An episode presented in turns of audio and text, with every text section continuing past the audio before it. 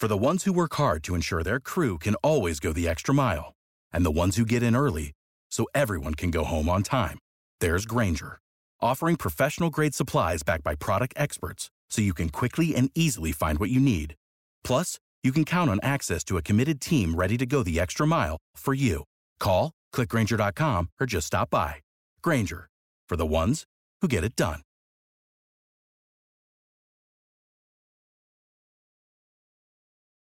Do you bleed green? Are you an ultimate Eagles football fan? Well, you're in the right place. Well, you're in the right place. Right, right. This is Birds three sixty-five, hosted by the new Mac and Mac, Jody McDonald and John McMullen. Here we go, here we go. Who collectively have covered and talked about more than fifty plus years of Eagles football. Kick off your day with Birds three sixty-five. You'll get debate. We love to argue. You'll get the real story from inside the locker room. And you'll hear from some of the great football minds from around the region. You're about to become an Eagles insider. Get in the game. Join Jody Mack and Johnny Mack and join the football community that flocks to Birds three sixty-five. Birds three sixty-five starts right now. Welcome to the N F L. Let's go! Let's go! Go!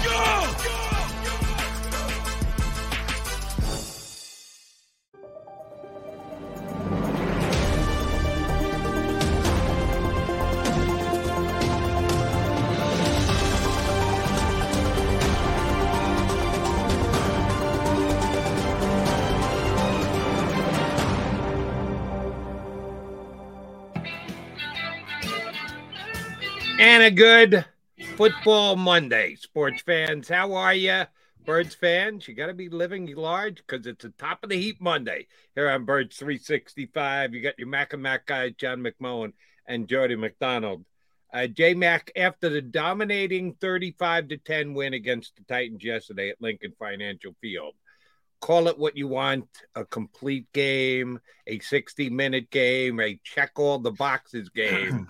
However you want to describe it, the Eagles delivered the one thing that the fan base may have been clinging to, that they're not the best team in the National Football League, and they put that all in the rearview mirror yesterday's effort.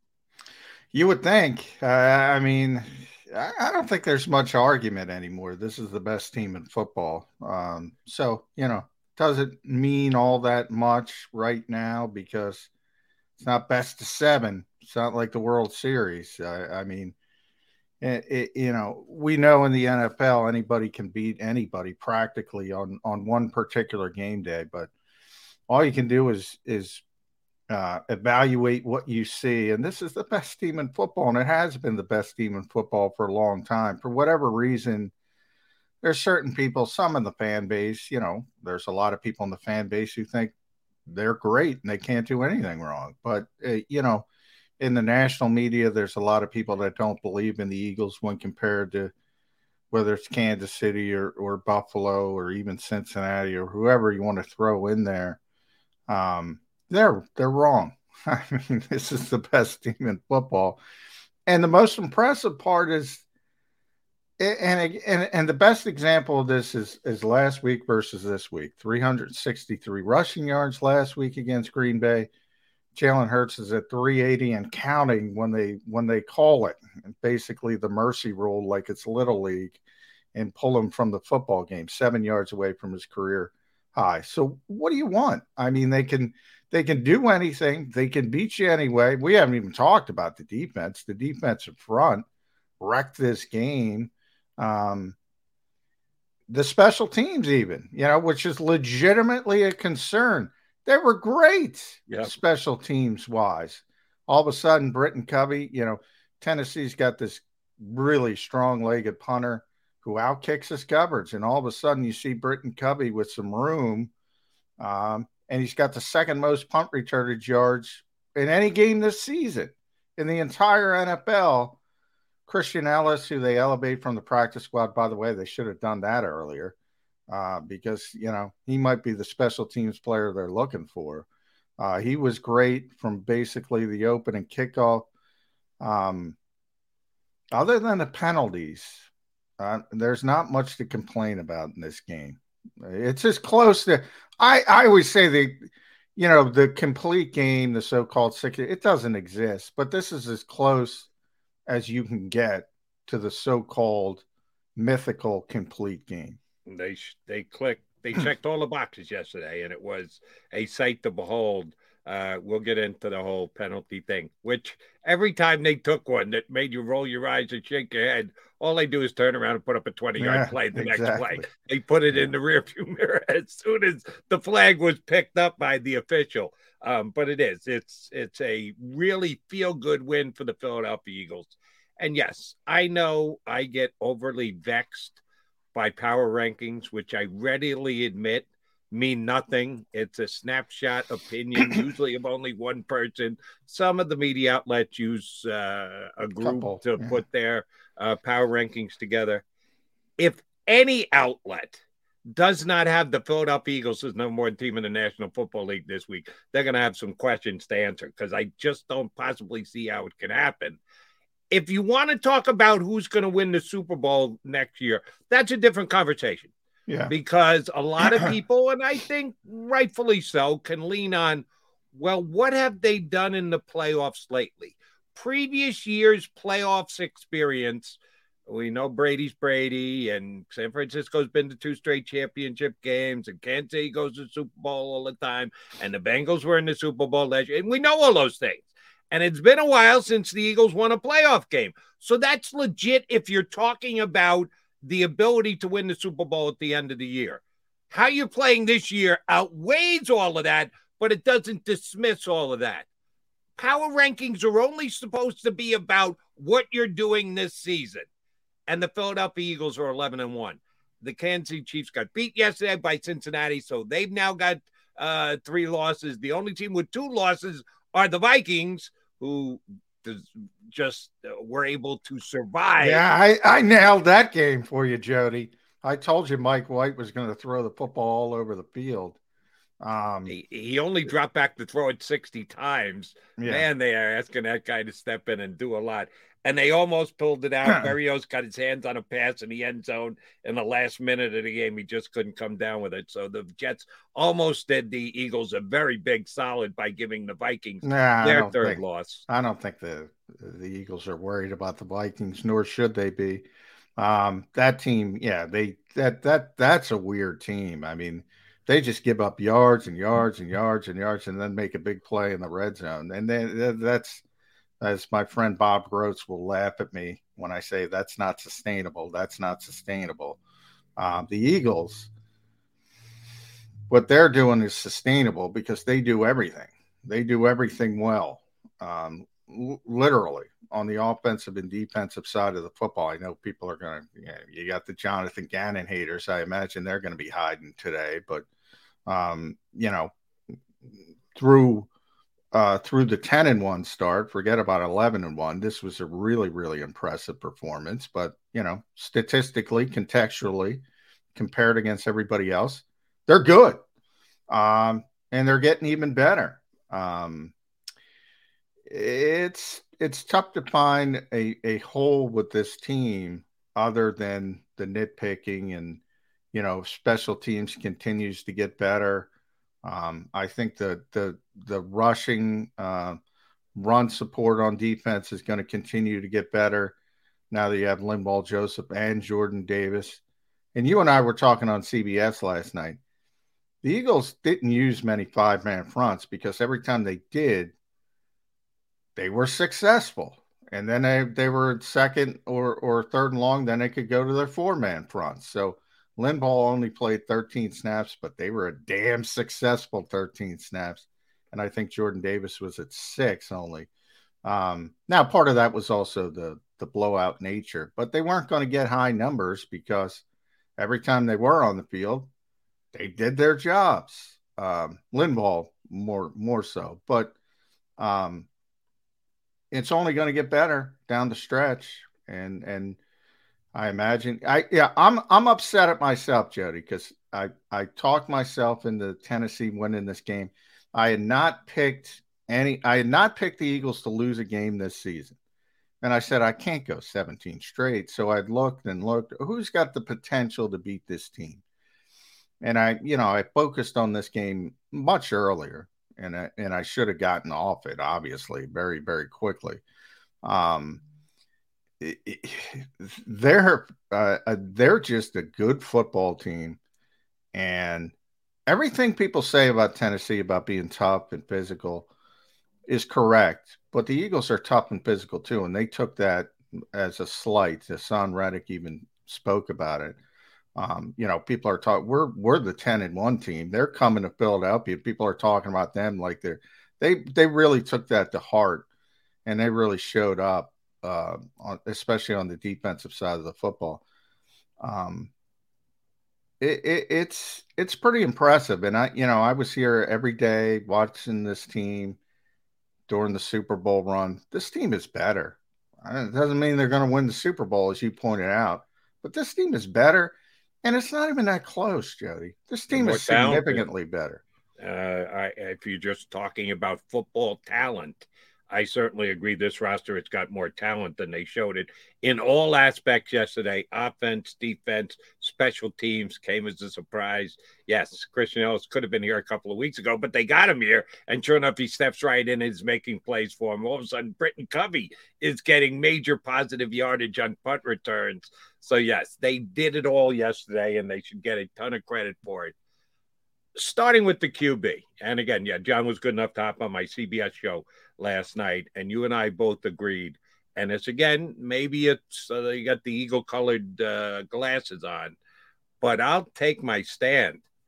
I said last week, I thought that with the fact that Jalen Hurts had a better passer rating, not quarterback rating, passer rating, which doesn't include the extra weapon that is that legs of Jalen Hurts, which is one of the best weapons in the National Football League. Just a better passer rating, that I would have made him a slight choice over Patrick Mahomes for the M V P. If you check the betting markets, it wasn't close. Jalen Hurts was second. Patrick Mahomes was less than even money. He was minus one fifty to win one hundred to win the M V P. Well, after the Eagle game was over, I got to watch the four o'clock action, and Patrick Mahomes got beat fair and square by the Cincinnati Bengals. He's got a thing. He can't beat that Joe Burrow guy. He's now lost him in two big games in a row. Jalen Hurts did what he did yesterday. Complete dominant performance. Didn't need to run the football. Scored the one touchdown. Needed to sprint to the pylon. Did, but his running wasn't necessary tomorrow, uh, yesterday. Uh, and therefore, all right, well, let me just throw it for almost four hundred yards. Johnny Mac, he right now, again, snapshot. Same thing as power rankings. What does it mean? Absolutely nothing. Seven days from now, it's going to change again. And it could change again with the M V P status as well. I'm sorry, if I got a vote to cast, right now the M V P of the National Football League for me is Jalen Hurts. Yeah, I'm with you. Um, and I don't even think I have Eagles colored glasses. I mean, I'm not, I'm, I'm the first to say I didn't see this coming from Jalen Hurts, but he has been, he has been the M V P of this league. Um, And, yeah, I mean, you know, uh, to do what this team does from week to week, and, again, I go back. It was the nineteen eighty-seven Raiders, the last team that run for three fifty one week and then pass for three fifty or more the next week. Um, this kind of versatility offensively is rare, very rare. Usually you have the identity of teams. Kansas City is a perfect example. Well, they throw the football. They're, you know, when Tyreek Hill was there, Travis Kelce, we know the explosiveness in Patrick Mahomes. They never had a great running attack. You know, people would say every once in a while, Clyde Edwards-Helaire would have a game, or Jerick McKinnon recently, and now they're using that Pacheco kid. Or, or, I mean, they don't have a great running game. They've never had a great running game. They were all about throwing the football with Andy Reid. Um, this this kind of versatility is is rare. Is very rare. Um, and again, that's why you got to go back thirty-five years to, to, to find that kind of dichotomy. And that's why you have to go back to nineteen forty-eight to find an Eagles team that ran for uh, more than three sixty-three yards. these are historic, historic numbers. And, oh, by the way, the record. Now, I'm not one of those people that says wins and losses are quarterback stat, because so much goes into winning an N F L game, and you can lose it in so many different ways. It could be special teams. It could be um, uh, a tip football going the wrong way. But at, at some point, you also have to lean on the fact that this is this is the leader of the best team in football. Uh, and Kansas City's losing games. Not a lot, but they lose games. Buffalo, they don't lose a lot, but they lose games. This team's lost one game. One game. What more do you want the kid to do? Just because, and I and I look at this because I think from a national perspective, the blowback against Jalen Hurts simply refers to, and I was in this category, but he, but where I'm different is I don't care if I'm wrong. I didn't think I didn't think this was coming. I didn't think there was any chance Jalen Hurts could ever play better than somebody like Patrick Mahomes. So what? I was wrong. Who cares? I'm on the, I'm on with you every day, Jody. I'm on the radio every single day. I give opinions in the moment. Guess what? They're often wrong. I was wrong about Jalen Hurts and, and his ceiling as a player. I've seen it every day now. What more do these people want? Other than they don't want to admit they were wrong. That's the only thing I can come up with. And I was one of the few, the proud, those who praised Jalen Hurts' draft pick in uh, two years ago when the Eagles took him in the second round. But I can't sit here and go, oh, yeah, I had him as an M V P candidate this year coming in. No way. I thought he'd be improved. I thought those who gave him no chance to be better, you can't pr- improve accuracy. Either you have it or you don't. His arm strength isn't good. I thought all of that was crap. I said his arm strength is fine, and you absolutely can improve your accuracy if you work hard enough and get the right players around you, got the right coaching, and he has done just that. So, yeah, I, I absolutely projected a much improved Jalen Hurts. M V P status? Yeah, no, I, I didn't have that. I don't know who the hell had it. Anyone other than just blind loyalties, Eagle fans who project their quarterback to be an M V P status player every single year. If you're that type of guy, more power to you. You're living in the moment this yeah. year, and uh-huh. you can say, told you so, even though you could have told us so every single year. Uh, Hurts has just been stone cold unbelievable. And yesterday's stat for me that I heard during the day, which, um, again, the word you used, historic, is right on point. three hundred fifty yards, three touchdown passes, and a touchdown run. The history of the Philadelphia Eagles, they've never had a quarterback do that in a game before. And that's exactly what Jalen Hurts did. Right now, he is doing absolutely everything. The team is doing absolutely everything right. Give him a ton of credit. And you did mention this, too, and this should be fun uh, on our stream when I'm on W I P tonight. There are the J G detractors out there, the Jonathan Gannon detractors. The Philadelphia Eagles, I saw this stat in Ruben uh, Frank's column, his Monday's observation. The Philadelphia Eagles, I did not even realize this, have given up one touchdown in the second half of their last six games. Just think about that for a second. Six games, second half only, and altogether too often the game's been sitting in a in abeyance. It's it's on the line. Yesterday was blowout proportions and bench guys got to play. But all these other games were decided in the fourth quarter, or certainly in the second half, and more of them in the fourth quarter than not. One touchdown. The bad angle taken by Reed Blankenship, uh, uh, Watson off to the races for sixty-three yards by Green Bay last week, is the only touchdown they've given up in the second half of their last six games. Johnny Mac, how do we complain about a defense like that? Yeah, I where, don't where, know. You're where, where do you come off wire, complaining I mean. about that defense? I don't know. I, the only thing I can come up with is, you know, everyone says, and it's not just Philadelphia, but Philadelphia is very provincial. They they only care about their team. They don't pay attention to other teams. Uh, they don't see what other teams are doing on a week-to-week basis. They don't comp against um, current teams, which you should always do. They comp against Buddy Ryan and Jim Johnson in this uh, you know, old school mentality where the game was different. The game was played differently.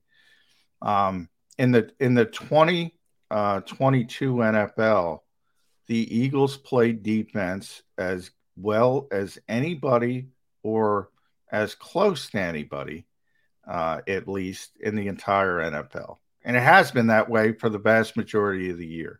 Now, there are certain games, week one, um, there are certain games where you get gashed, but you're a Jets guy, so I'll bring that up. You see how easy it is to throw the football against good teams. You know, that's a ten and two team. Mike White, who started how many games, Jody? I, I don't know. How many games in his career? career? Five. He's thrown it all over the lot like he's, you know, uh, uh, Dan Fouts in his prime. Um, it, it's hard to play defense in the modern N F L, and the Eagles do it better than just about anybody. And why it's not recognized, I don't know. I, because there's this lack of understanding of what the rest of the league does. That's that's the only thing I can come up with. Yeah, I know from time to time you said you don't like the fact that uh, there's one way that most teams are playing defense in the National Football League. Well, there's a reason for it. You just say that's what you got to do. The way yeah. the rules played, the way the game is evolved and changed.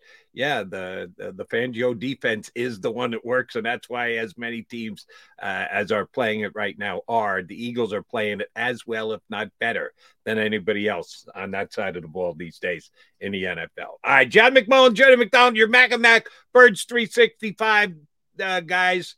After the Eagles established themselves as the best team in the National Football League. John and I both think they'd already done that, but now there is no question about it with their win yesterday, the way they played, and the fact that the Chiefs got beat. It's not even a debate anymore. Uh, or is it? We'll find out. Because our very own Darth Vader is scheduled to join us next. Uh, Bob Groats is guest number one. He joins us next here on Birds three sixty-five.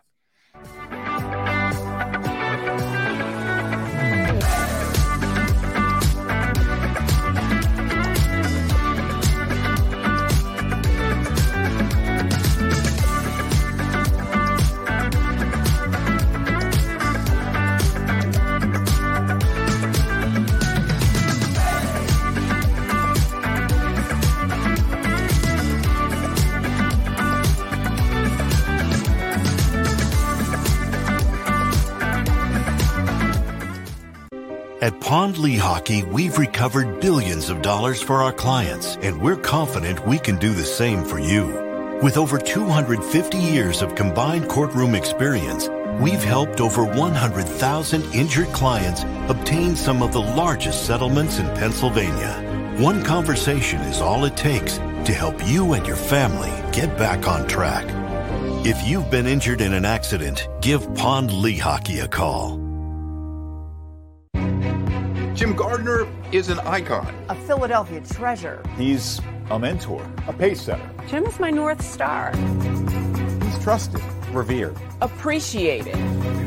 He is Action News. He's compassionate, honest, and fair. He is extremely dedicated, motivated, and always seeking the truth. He's also funny. We are a team of many. Jim Gardner is our leader, and we're lucky to have him. Go passionately. Go fearlessly. Go confidently. Go Birds! Go confidently towards your goals with First Trust, Philly's hometown bank for nearly ninety years, and the official bank of the Philadelphia Eagles. We're focused on getting you over the goal line. So go with conviction. Go with trust. Go Birds! And go forward with us by your side. First Trust Bank, the official bank of Philadelphia dreams. Oh. And go Birds.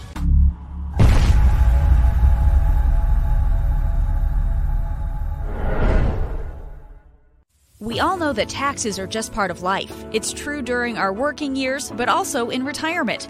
But what you might not know is up to eighty-five percent of your Social Security benefits might be taxed. Our team at Thrive Financial has helped retire thousands of people across the Delaware Valley by asking questions they never knew they needed to ask, including how their Social Security benefits might be taxed. It's time to be proactive on taxes. Get your Thrive Retirement Tax Playbook today.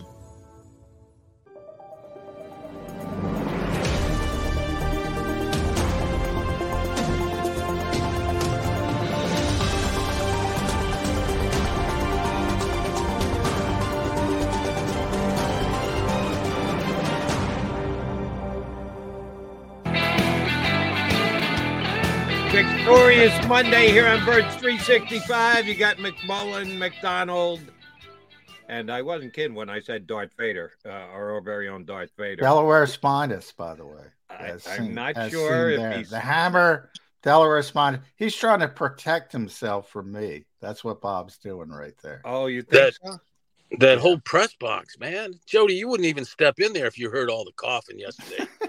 It was ridiculous. Really? And then they're passing the stats out. Oh, my God. With a big glob of, oh, I shouldn't say that. That the stats people seem to be okay. But that place is bad. I, I know somebody yeah. who walked out of there feeling very ill yesterday. So, hey, is it all right to, to uh, do this show without a mask? Yeah, yeah you, you can, can do the show without a mask. You can That's, do a show. I, I didn't know if it was because, A, you worried about getting sick, or B, you were in hiding for your continued. I didn't want to. I didn't want you guys to get sick. Yeah. Okay, that's very considerate of you, and uh, don't think that can happen while streaming. But thank you very much for the thought. Um, I thought maybe you were hiding from James Bradberry, who continued to play great football for the Philadelphia Eagles. Yeah, the smartest cornerback, slowest cornerback in the National Football League. I've never seen anybody overrun an interception like that. Uh, that yeah. should have been a pick oh, six. and what That's a amazing, savvy, man. What a savvy play! If he, by if James he had Bradberry. only remembered to take the ball with him, I mean, Boy, that man. would it would have been what forty-two to ten. And what, by the way, what? I you guys, you say they're the best team, right, in the N F L? I don't oh, think they're the best team. I don't think they proved. No, no, no, no, no, no, no, no. Uh, look at that. Look at that Titans team yesterday. I mean, come on. They by the end of the first half, they had nobody left. They were they out were of players. Up. That, yeah, and that, they didn't have that, anybody coming. In all fairness, they had nobody coming into the game. They had a mystique. They had Vrabel and his, uh, you know, his, that tough physical thing going. But that you saw physical, Bob. I've yeah, heard. you you saw how far that takes you. Yeah, but. I mean, it was an impressive win. I'm not, I can't, you know, and Jalen Hurts, it was effortless, you know? I mean, come on, man. It is effortless with Jalen Hurts. The but, Treylon but, Burks play was a big deal. Um, when, when he got a concussion, yeah. It was a yeah. great catch, but Marcus Epps lit him up. And by the way, that was a legal hit, but they just call difficult hits. They just call those. You don't, uh, think, he was, you don't think there was helmet-to-helmet contact there? I think there yeah, was, there but it was, was he led with his shoulder. I mean, it was yeah. incidental, the helmet-to-helmet. I, yeah, I don't know what get, can, can I think defenders can do. Yeah, I think he gets fined. But, you know, hey, that that um, the, the Titans have a lot of – they need a quarterback. They need receivers, and uh, they, they need, need a, a left tackle. They're, they need they're a quarterback. Out of guys. Yeah, so – and that officiating yesterday was ridiculous. I mean, Major in hell, baby. I, I give the Eagles credit for fighting their way through that. It was ridiculous. He wanted some camera time yesterday, uh, oh, Adrian Hill. You know that uh, it's supposed to be the N F L, you know, not the, the National Referees League. You know, it's the National Football League. And and uh, what was there? There was almost twenty. twenty penalties, I think, nineteen or twenty penalties. All right, but but a wise guy named John McMullen said to me last night on my C B S Sports Radio show, which I thought he was dead on, accurate and right, when you get those first couple calls, then everyone on the offensive line has got to wise up and go, uh-oh, they're calling it tight today. We can't look to get the edge. We can't look to get the jump. Yeah. They, they got an itchy trigger finger on the flags. Stop doing it, and the Eagles' offensive line didn't. Yeah, now, they got. They got to realize that. I, I hear you, but but come on. Here's how bad this crew was. On what was it? Consecutive plays. Vrabel challenged whether it was a catch and won. I mean, they couldn't even make the. The basic calls yesterday. By the way, did you see Mike Mike Vrabel was asked about the officiating crew after the game, and Mike was the one who said they were, for some reason, they just put this crew together on the fly. They had never worked together before. They need to take it apart on the fly. I mean, they, yeah. these guys have no future together. But my question, my, my, my question, and and somebody did ask him, he said, why? Why did they put a crew together like that on the fly? And he said, I don't know. These are great questions. You can go ask, get the pool reporter, whoever that is, and go ask. I don't know. I, I don't know. Why would the N F L put together a crew? What week are we in, Joe? I, I, it, and they, they did a bad job. But they COVID. did a bad, bad job both ways. So COVID. I don't I don't think it was that impactful on the game. by any hey, stretch of the imagination. I'm serious, though. I, I'm serious about that press box yesterday. Some oh. of the coughing I heard, oh. and I'm not I'm not a big guy who worries about masks and stuff. That was that that was wow. twelve and that was twelve and one worthy uh, coughing, Bob. We're we're taking a step forward. Yeah, that's a get, that's an inside joke. I get your drift. Yeah, yeah, that's an but, inside joke. But um, you know, hey, I I still think, I mean, you, the Eagles are they they're the best team in the N F C now, especially because the 49ers lost Garoppolo. I How was thinking that? They, they were the best team. I I'm, yeah. I like them. They but, still beat. How did they beat Miami? They beat like Miami like a drum with Brock Purdy. That's still a good team, but yeah, without yeah, but a real quarterback, yeah, I don't. I, they don't beat the Eagles now. Not yeah. without, a, yeah, not without a quarterback. But uh, you know, Kansas City, Buffalo, uh, v- very impressive teams. I, I like them, and um, you, and I would still. I, I know I would you like were busy to, covering the Eagles, but you you noticed that the Chiefs got beat yesterday. Yeah, yeah, yeah they they got beat. Yeah, right. Okay. But you know that'll they they need to get to the postseason. Come on, I mean that's like. They have that. Uh, they don't have the greatest offensive line, but they're they they're like the the Sixers. The Sixers want to get to the postseason. Why wow. why bother Come with on, the regular? They won season? once. We'll you got it. They're better got. than the Sixers. We'll see what we've got when the tournament starts. You know, I yeah. think that's kind of the way it is. We, Here's just, the guy I was referring to about making picks to win the Super Bowl. What have you done in the playoffs lately? That's the only thing that matters to a guy like Bob Gross. Kansas City goes to Super Bowl all the time. Cincinnati was there last year. Uh, Tom Brady goes all the time. Who's to say that a team that doesn't have a ton of playoff experience and or a ton of wins under their belt in a given season makes a large enough jump that they can't win every game they play in uh, January? Yeah. Hey, I, I, you know, I think they they definitely are going to be a team to deal with in, in the playoffs. And uh, just for the, the fact that Hurts alone. And, you know, I – That that uh, I'm thinking back to last year. That ankle injury, who knows? You know, maybe they they give uh, Tampa a better game last year in the playoffs. The Eagles do if Hurts is, if that ankle's one hundred percent. But uh, he he's been remarkably healthy this year too. That's impressive. He and, took uh, his biggest hit. That was what Bud Dupree got him. Uh, that's the first time all year I think he's taken a big hit. Uh, and well, he felt it, but he popped up. He popped that's up. That's interesting. That's interesting. E S P N ran um, stats, uh, a graphic before the game. And uh, according to them, their stats, I think Hurts, uh, it was fourteen, like thirteen point nine nine seven. He was taking fourteen hits a game. And that's and and those are like sacks and quarterback hits. And that was second in the league. Yesterday, yeah, but they're not big hits, though. Yeah, they're well, not yesterday, big hits. Yesterday, that they really minimized that by throwing the ball. I mean, and uh, – and getting it out there early and fast, and the protection was really good.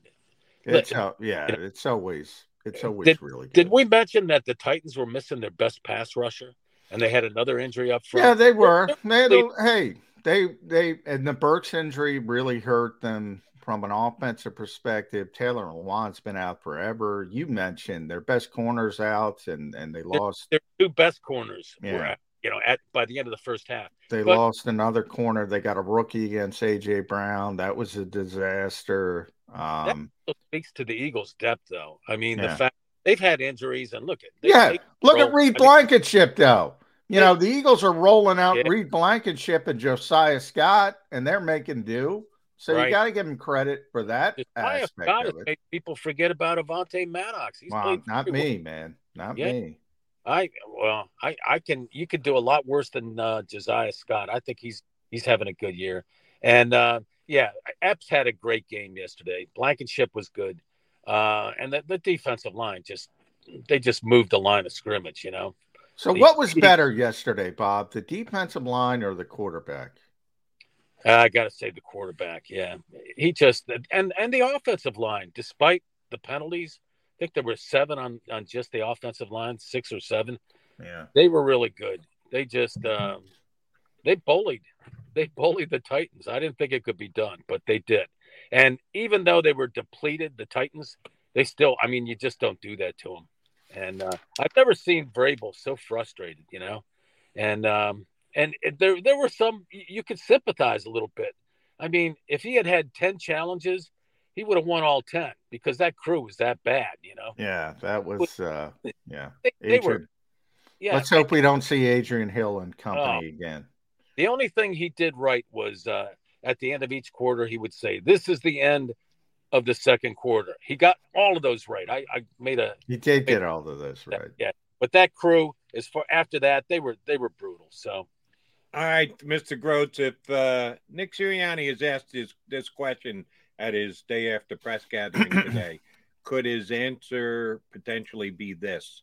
Um, how are you guys going ahead and trying to replace Dallas Goedert? Answer being, however the hell we want, seeing as they put up forty points and thirty-five points in the two game that Goedert has gone out. I know we wrung our hands a little bit about it here on Birds three sixty-five, but has not been an issue. And yesterday, oh, by the way, Stoll caught a couple of balls and Calcaterra caught one too. It doesn't have to come from the tight end. It can come in many different ways, shapes, and forms, and it's done so to the tune of seventy-five points the last two weeks. Could uh, Sirianni take a little bit of a victory lap on this one? Well, he could, because They're they're getting uh, not only is Hurts making those guys obscure tight ends, making them better, but uh, Quez Watkins looks like uh, a guy to be reckoned with, and uh, and I, I have to credit the Eagles for the adjustments they've made, because the loss of Goedert is huge. And by yeah. the way, he'll be back right at, what is it? One more game, John? Um, he's got December eighteenth, so he's oh, got uh... yeah. I mean, he he says he's ready to go.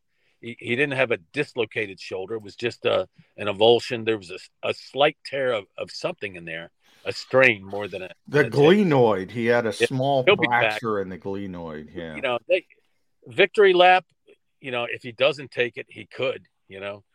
But knowing Nick, you know, instead of taking a – he wouldn't take a victory lap for competitive purposes, you know. He'd be afraid that uh, somebody would see that and, and use it against him. So, but uh, by the way, um, there – There, there's your coach of the year too. I mean, that that's pretty amazing. Um, he he's not getting and he's not getting a lot of a talk right now, but uh, we'll we'll see what happens. Um, I hope we don't get a Joel Embiid effect here. He should have been the M V P last year, yeah. And I think there's Philly hate that's involved in these things. I, I really do, because there's no way he shouldn't have been the M V P last year, based on what he did for that team. Yeah, um, yeah, yeah. I think how Philly... how many uh, Bob? Let me just ask a quick, yeah. uh, honesty question. How many minutes did you watch Nikola Jokic play last year? Uh, I'm going to go over under twenty. I'm going to. I go think under. I only saw the press conference where he got. Yeah. To... That's that's what I figured. Yeah. Uh, okay. Plus he plus he plays more. I think the better, you know, Jalen Hurts' M V P is the better uh, comparison with Joel Embiid. Not a great comparison, because Jalen plays all the time, but he, he should be the M V P, and he's not going to be the M V P. Well, I shouldn't say that. If Kansas City yeah, I, loses I a couple that. more games. Even Josh Allen, it'll be interesting. He he was very popular last year. He got voted like second alternate. That's yeah, Pro Bowl. second, uh, third alternate. Yeah, but that, that shows you how popular he is, because that wasn't a – if you ask me, that wasn't a great season, you know. They looked at what he did, though, and they, they thought he was really good. His colleagues, so they think he they they believe in him. So oh, he's I, very I, well liked around the league, but yeah, I wouldn't. The guys who out. vote are Rob Motti and the A P guys, and uh, you know the some of the national writers. So you know they're the ones. Wasn't Rob a Carson Wentz guy? I think Carson Wentz gets his. Rob is out. a Carson Wentz guy, but no, Rob is very fair. Rob's not. Rob's the a issue. straight shooter. Yeah, Rob's. By uh, the way, by the way, some of the people that were. that were Carson Wentz guys for, you know, he's going to, he's going to end up in Canton and stuff. All of a sudden they're, they're turning that around and saying Hurts is going to be the guy in Canton. It, it's funny. They got short memories, man. You know? And everybody's got Nick short Foles and, yeah. And Nick Foles had, had some great games there. I, I won't take that away, but uh, it, it's kind of, it's funny the way things work. I, I like that. The Hurts thing. I still don't think he's, he's ready for Canton, but uh, he's sure, certainly having a good year. What is it now? twenty, twenty touchdown passes and three picks. Yeah, three picks. That, that's three impressive picks. right there. And then he's got and, nine touchdown runs or eight. And he's eight taking runs. deep shots. That is and nice yesterday. You know, typically when you have quarterbacks that don't throw a lot of interceptions, It's a bunch of checkdowns. They're very safe. Jalen's generating explosive plays, you know, throwing forty-yard touchdowns, twenty-nine-yard touchdowns, and not turning the football over. That, to me, is the most impressive part. They're still generating yeah, the explosive he, plays down the field. He's seeing everything. I mean, you look at him and then maybe somebody like uh, Dak Prescott. Dak looks like he's just trying to throw interceptions sometimes, you know? You don't see that out of uh, out of Jalen. Yeah, how about uh, that fourth quarter by Indy? Oof. Yeah. Oh, Oof. Yeah, yeah. You stayed up for that game. Which I know a lot of people don't like Saturday or or his clock management, but uh, I, I kind of I, I sort of like this guy. I mean, that that quarterback is, you know, yeah, he's, he's shot. He's Matt Ryan's shot. Here. He's still better than with him. Yeah. He's still better than Sam Ehlinger. I might argue that Ryan Tannehill is shot. How, Ryan oh, yeah. Tannehill is playing Not- a lot, has played a lot of football, Bob, and he looked like he didn't know what the hell was going on yeah. from the Eagles' defense. He refused to pull the trigger. He was skittish. Um, who's that? You, you mentioned Nick Sirianni's coach of the year. Who's the assistant coach of the year? Jonathan Gannon or Shane Steichen? Oh, after this game, you got to say Michael Clay. Those special Michael teams. Clay. Oh, yeah. oh. nice, hey. nice. Hey, yeah. Britain Covey, baby, back from the dead. The, Britain Covey. Boston Scott. Boston Scott said uh, he had a feeling a big game was coming from the return guys, and uh, and he was right. He he knows the punter out kicks the coverage. Yeah, he was saying that. The guy tends to do that, and. Uh, And you give that you, you give Covey a little space. You saw what he did with it. He's got really quick feet. If if that guy gains some strength, you know, he needs to get a little bigger, a little more bulked up. But if he gains some strength and, and keeps that quickness, he'll be uh, I, he, I think he could probably be a slot receiver too. So I think uh, you know, the people that wrote him off, I think he showed, you know, the the potential that he has. All right, Bob, over the last couple of weeks, being fair, A J. Brown had less than stellar games, part of three turnovers in three games, had one go off his hands, picked off, a couple of fumbles, one of which was just a bad decision on his part, trying to make a move. He certainly got back to all-pro status yesterday, dominant against his former, former team. I don't know how much of it was motivation and or just he's one of the ten best receivers in the National Football League. Can he get on a run? We saw three mediocre games in a row.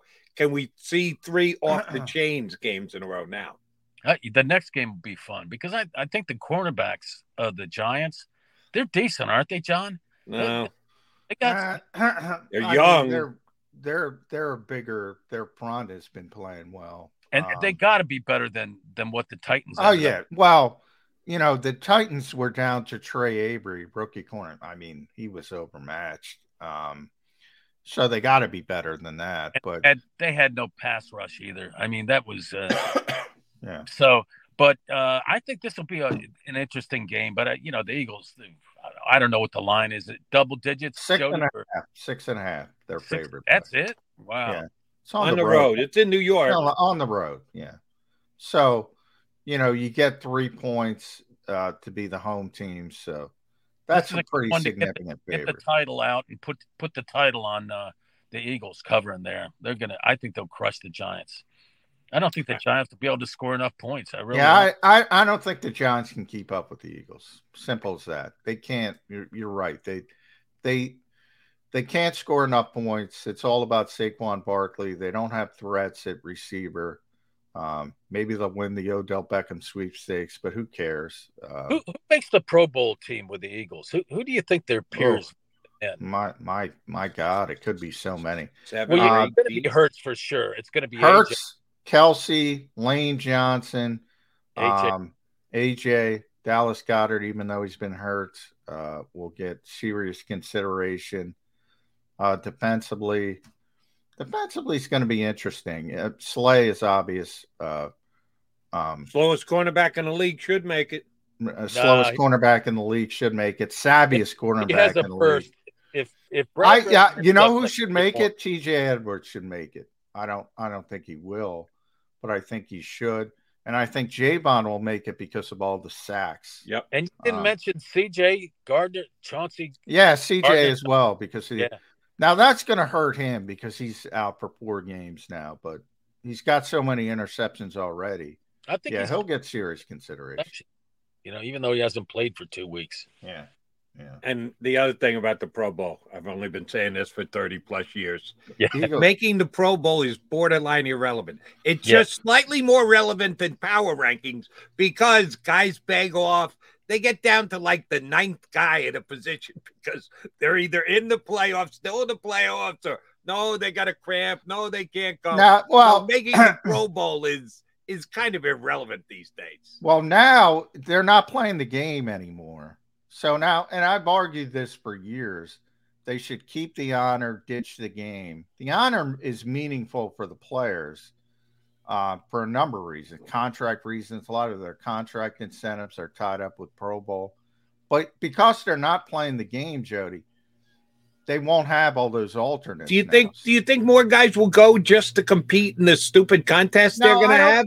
I, I, I I don't know about that, but they're not going to have – they might bring in players, but the Pro Bowl players are going to be the Pro Bowl players. Right, but but let's say they're bringing a guy to to do these uh, skill competitions they're going to have, and he's not really that good a football player, but he's a really athletic guy. Does nah. that mean he made the Pro Bowl? Nah, no, I don't think so. That's what I mean, that they're going to have – and again, the meaningful part of it is contract, and the meaningful part of it, like third alternate, like Jalen was a third alternate. That doesn't count towards incentives or things like that. So you're sure oh, about that? Yeah, I'm. I'm. I'm.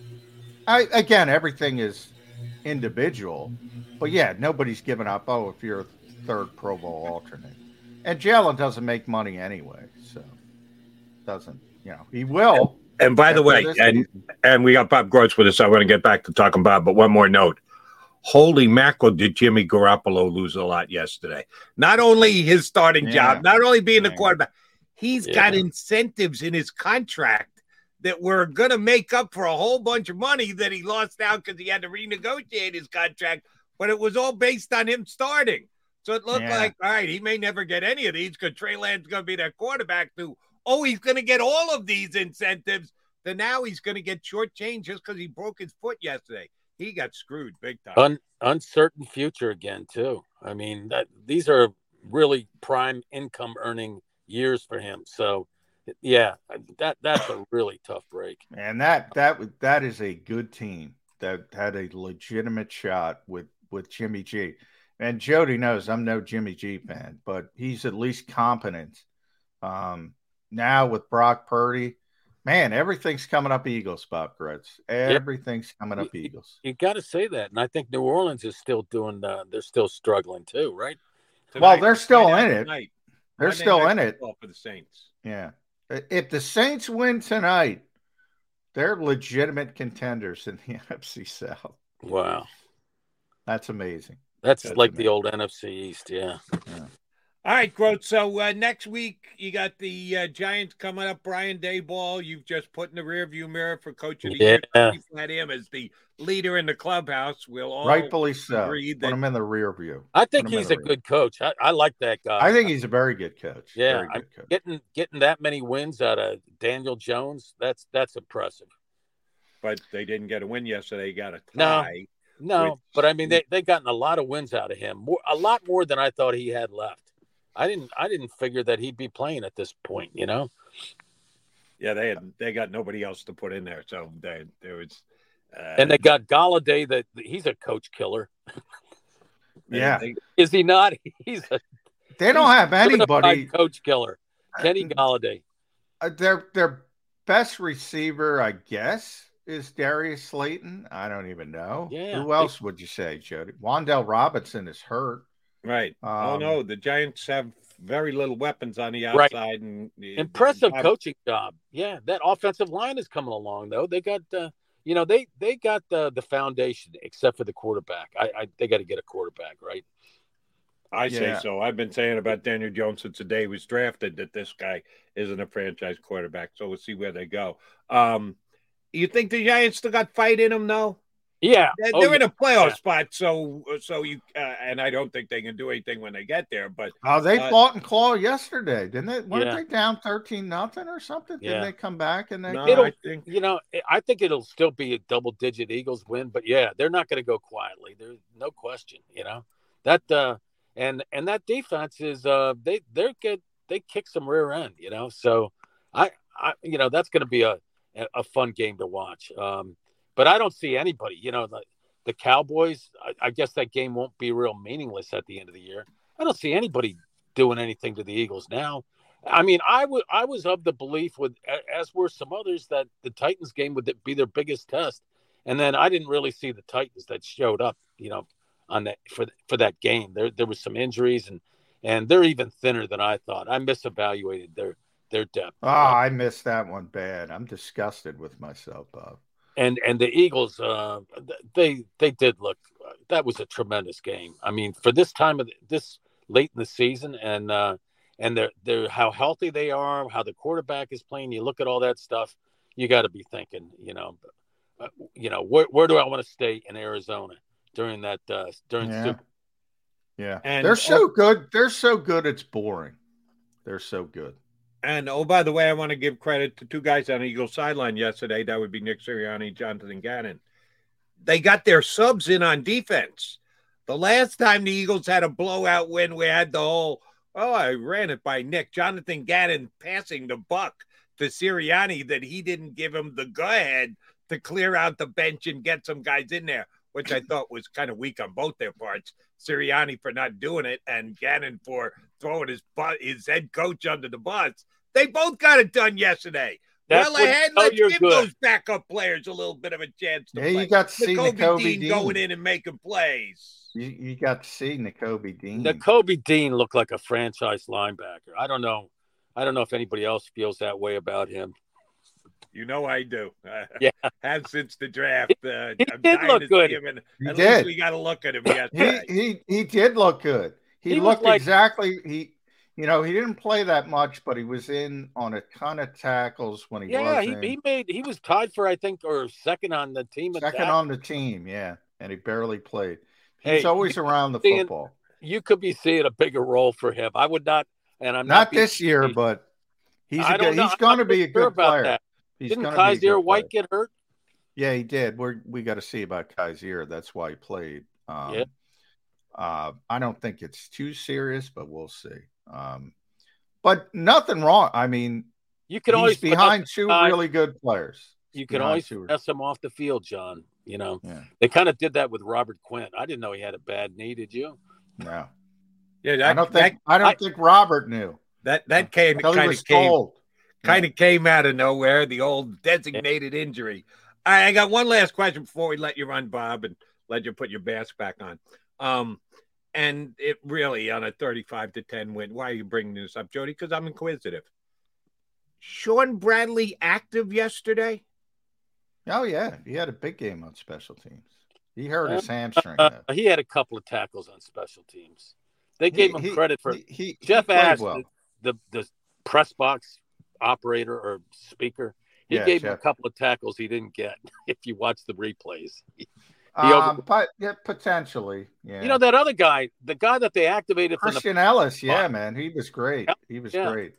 I I wonder why he wasn't uh, elevated uh, more earlier in the season, if they had that in their back pocket. Well, yeah. well, with uh, with Sean hurt, he's going to play some more, uh, definitely on special teams. But the special teams, the coverage, that kick returner that uh, and punt returner that the Titans have, he's pretty good. So they, they did a good job. No gashes, finally, first time in, in weeks. Uh, they didn't do any trick plays. The Titans didn't, so they didn't have to worry about that. And and Britain Covey got off. I mean, that was that was impressive. Yeah, how about Britain Covey? Yeah. yeah the second um, best punt return game in the entire N F L. Uh, oh, yeah. yeah. Britain Covey. Uh, that yesterday. was, you know. The whole year, not just the week, by the way. People don't understand that. He had the second most punt return yardage all season. Very nice. I've always good. said you're only as good as your punt returner. He's he's, he's a lock to be here again next week. And yeah, I'm looking.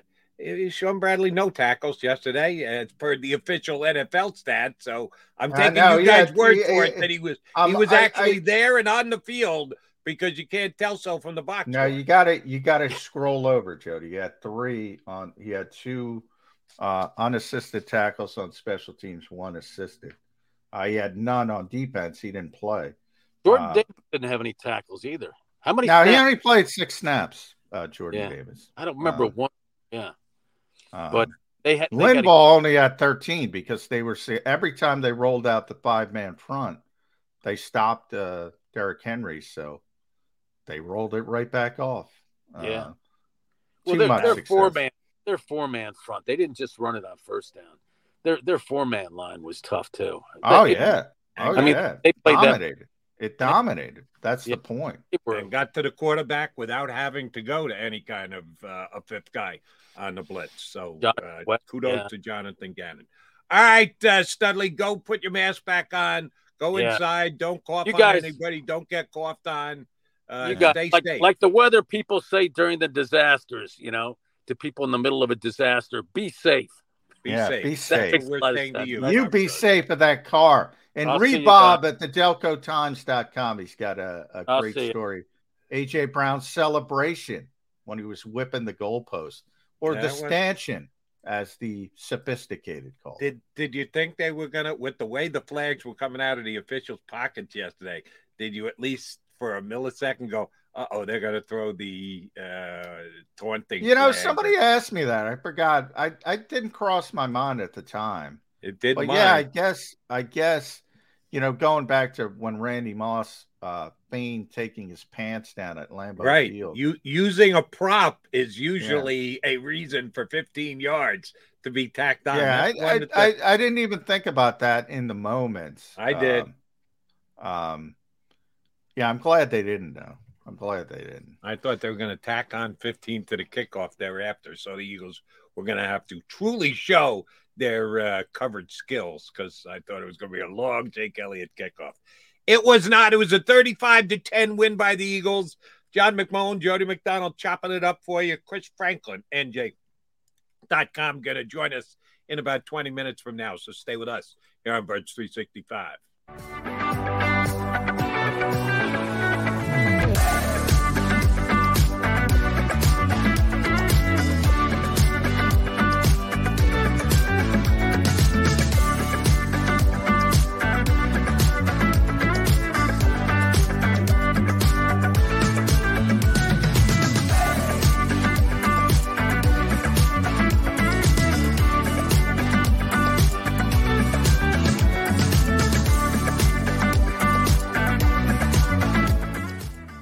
At Pond Lee Hockey, we've recovered billions of dollars for our clients, and we're confident we can do the same for you. With over two hundred fifty years of combined courtroom experience, we've helped over one hundred thousand injured clients obtain some of the largest settlements in Pennsylvania. One conversation is all it takes to help you and your family get back on track.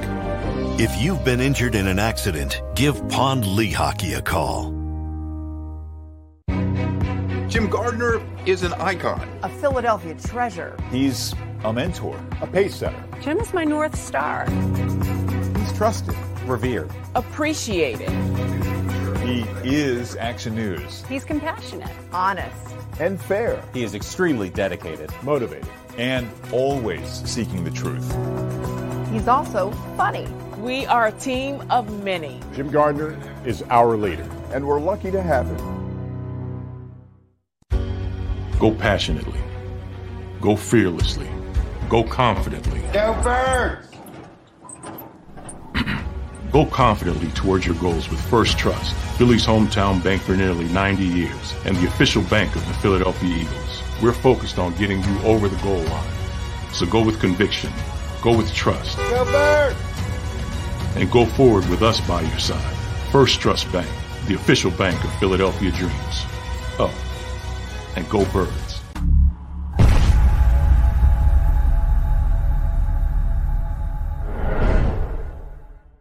We all know that taxes are just part of life. It's true during our working years, but also in retirement.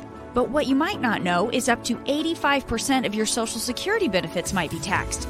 Our team at Thrive Financial has helped retire thousands of people across the Delaware Valley by asking questions they never knew they needed to ask, including how their Social Security benefits might be taxed. It's time to be proactive on taxes. Get your Thrive Retirement Tax Playbook today.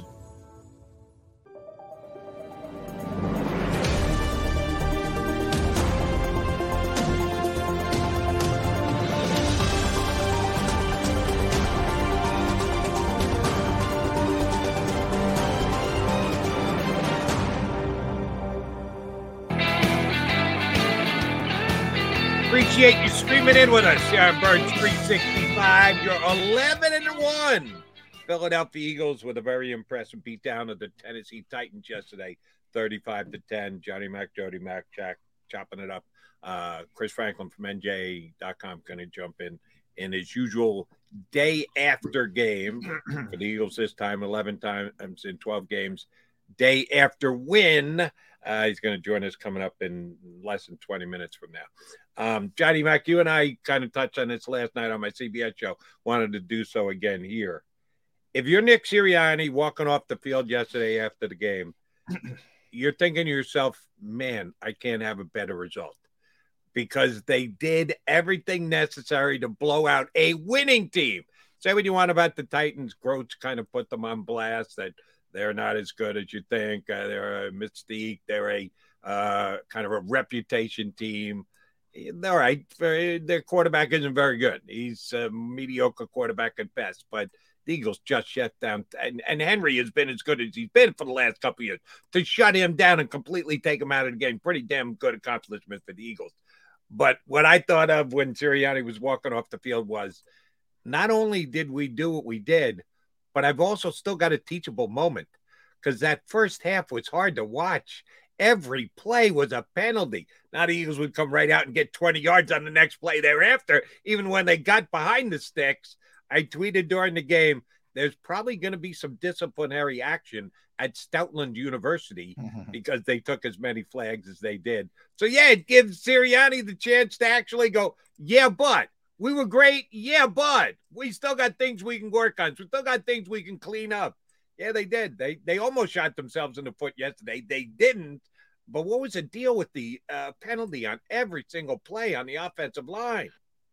Yeah, well, I kind of told you about uh, that weird – and I'm going to ask the N F L today um, why that would be done at this point of the season, but – it's what Mike Vrabel said. They put this uh, uh, staff together mid-season out of nowhere, which I don't really understand why they would do that.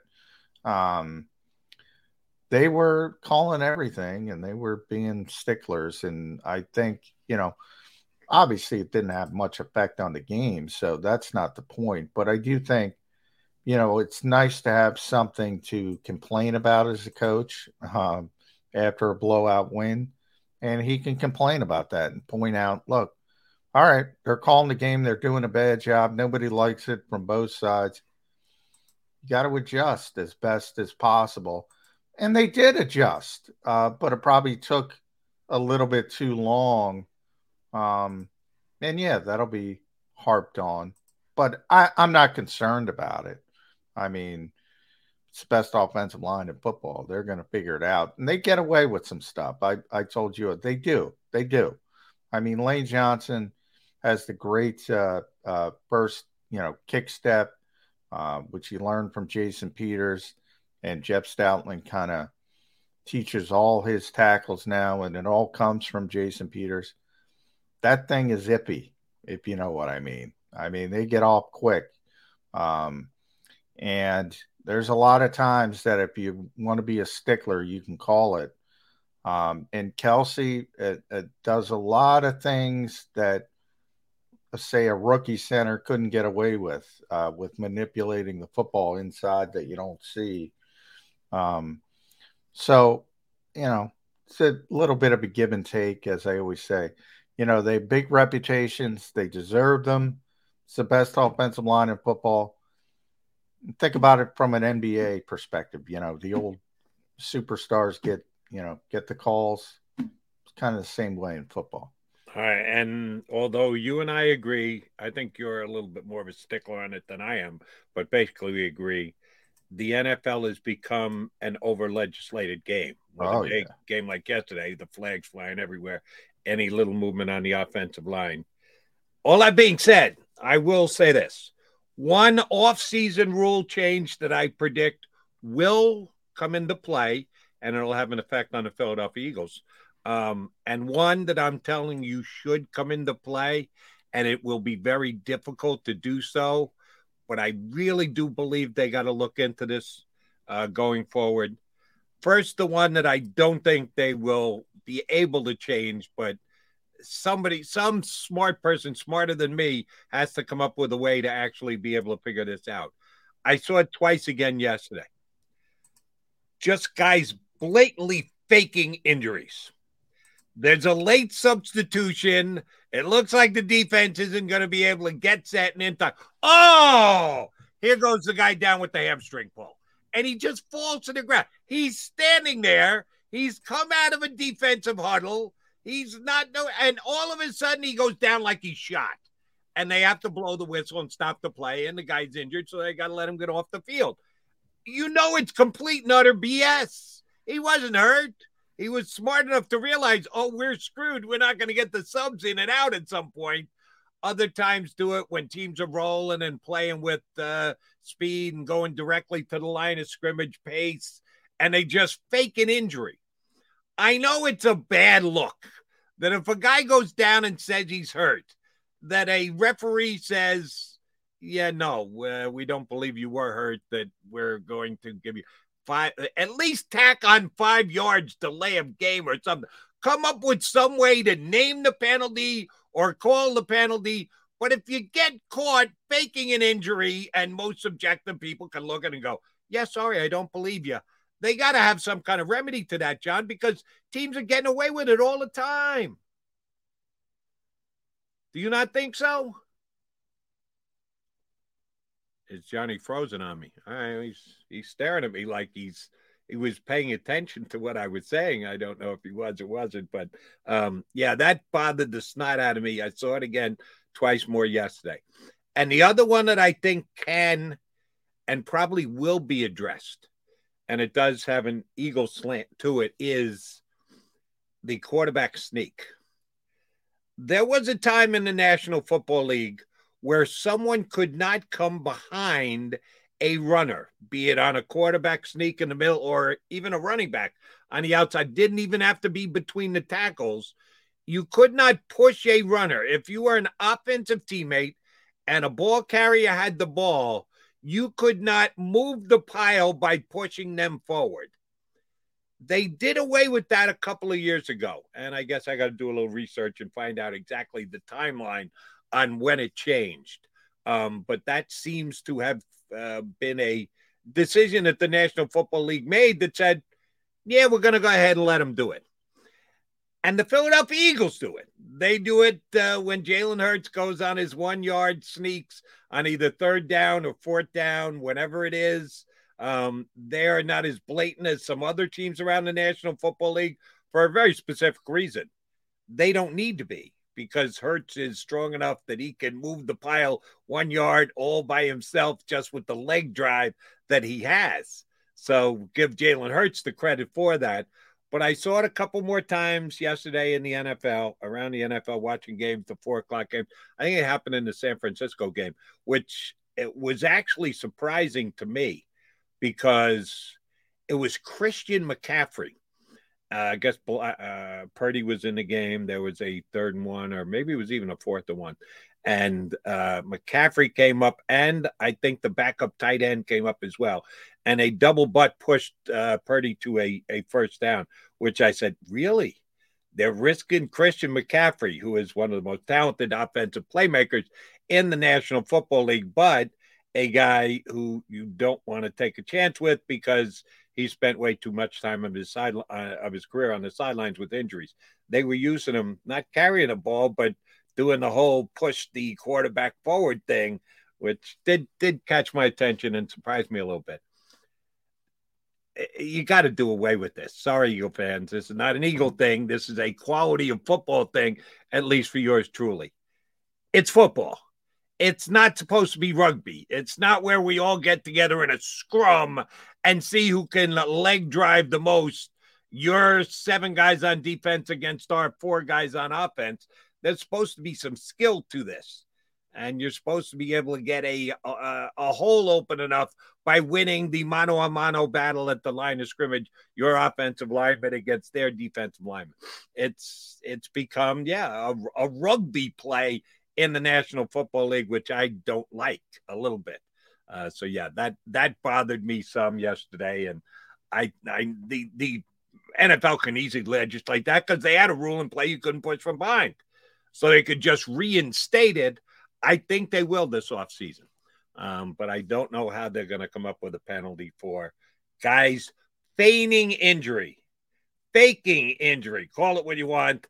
It happens a couple times each and every single week in the National Football League, and I think it's got to be done away with. That's just my uh, take on it.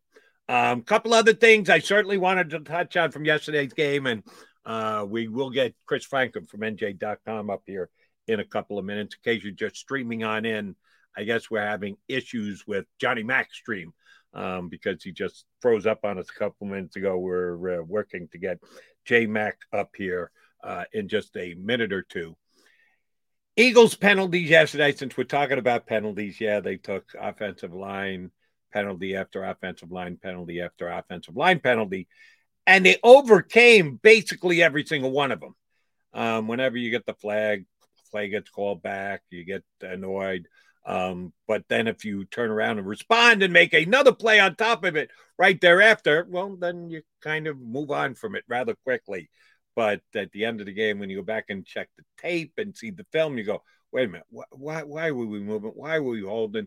Uh, the offensive line had a tough day yesterday when it came to flags. As far as blocking goes, phenomenal. Do you remember any play where Hurts yesterday either was in risk of his life and or desperately had to make a play on the run because the pocket collapsed? Didn't happen. Was just phenomenal protection by the offensive line. Now, I don't think Tennessee brought much to bear as far as pass rush goes. Um, they're supposed to be a very tough team. All right, well, maybe they're tough, but they aren't very skilled when it comes to getting to the quarterback because damn, Jalen Hurts had time back there. He could just wait and wait and wait and deliver the football whenever he wanted.